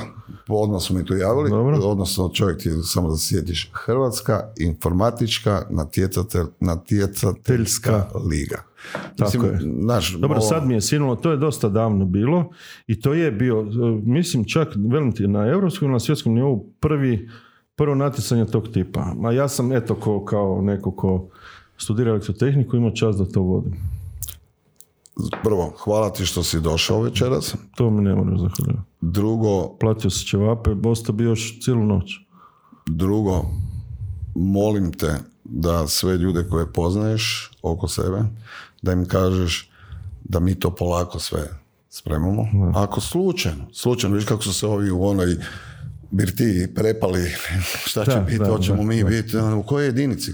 Onu scenu, u kojoj jedinici? Ali meni je, sviđa mi se ta tvoja strategija i ja bi te volio da ostaneš, ja te zovem kraljevska kobra. Znaš zašto? Znaš, znaš ono ona dok ovak miže po zemlji misli, ke, te zmija. I onda Buras kad se digne onak, pa je dva metra visoka, onda je malo guza radi ko meduza. Tako da mislim da je to najbolja strategija. Ne moraš se uopće sam hvalit. Ja sam malo proučio, da sad ne idem u dubioze, malo sam proučio te neke ideje koje potiču od alternative i prvi put, znaš, ono čovjek kaže, gle, ja se sad, u ovom slučaju se slažem sa 90% stvari i sad koliko to moja malenkost tu svemu može pripomoći, to ćemo razgovarati. Nećemo ništa otkrivati. Ništa, Ništa. ništa. Znači, nas politika ne zanima, ali nas zanima da preuzmemo politiku cijele države. E, ono što mene zanima je da, ono što mene zanima da mi ostanemo čista obraza Tako je. i da e, to što ćemo jed- napraviti, ja se nadam u vremenima koje su ispred nas, da bude ipak e, da možemo pogledati se u ogledalo, prvo sebe, I sve ali, ljude oko sebe. da, Da. ali najbitnije. da. Imamo, blagoslovljeni smo da imamo djecu i da ih možemo pogledati u... E, hvala ti Zuhra još jedan što si došao, odvojio vrijeme. E, dragi moji gledatelji, vi koji ste bili s nama u live prijenosu, ja se nadam da ste... Je li iko bio? Mislim, je li Ne, ne, bilo, bilo je, bilo je, bilo je, bilo je ljudi, ali je poanta cijele priče nije to da li su oni bili ili da li nisu bili, nego da li sam ja uspio tebe, a i ti sebe ipak predstaviti u jednom malo drugačijem svjetlu i da su ljudi Konačno smo imali malo više vremena, pa smo se i mogli predstaviti malo duže. Ali evo, ja pozdravljam, jer ja nemam rodbine, ja nadam se da ti imaš sve koji su gledali, i Hamedovi su rođaci i tehničari.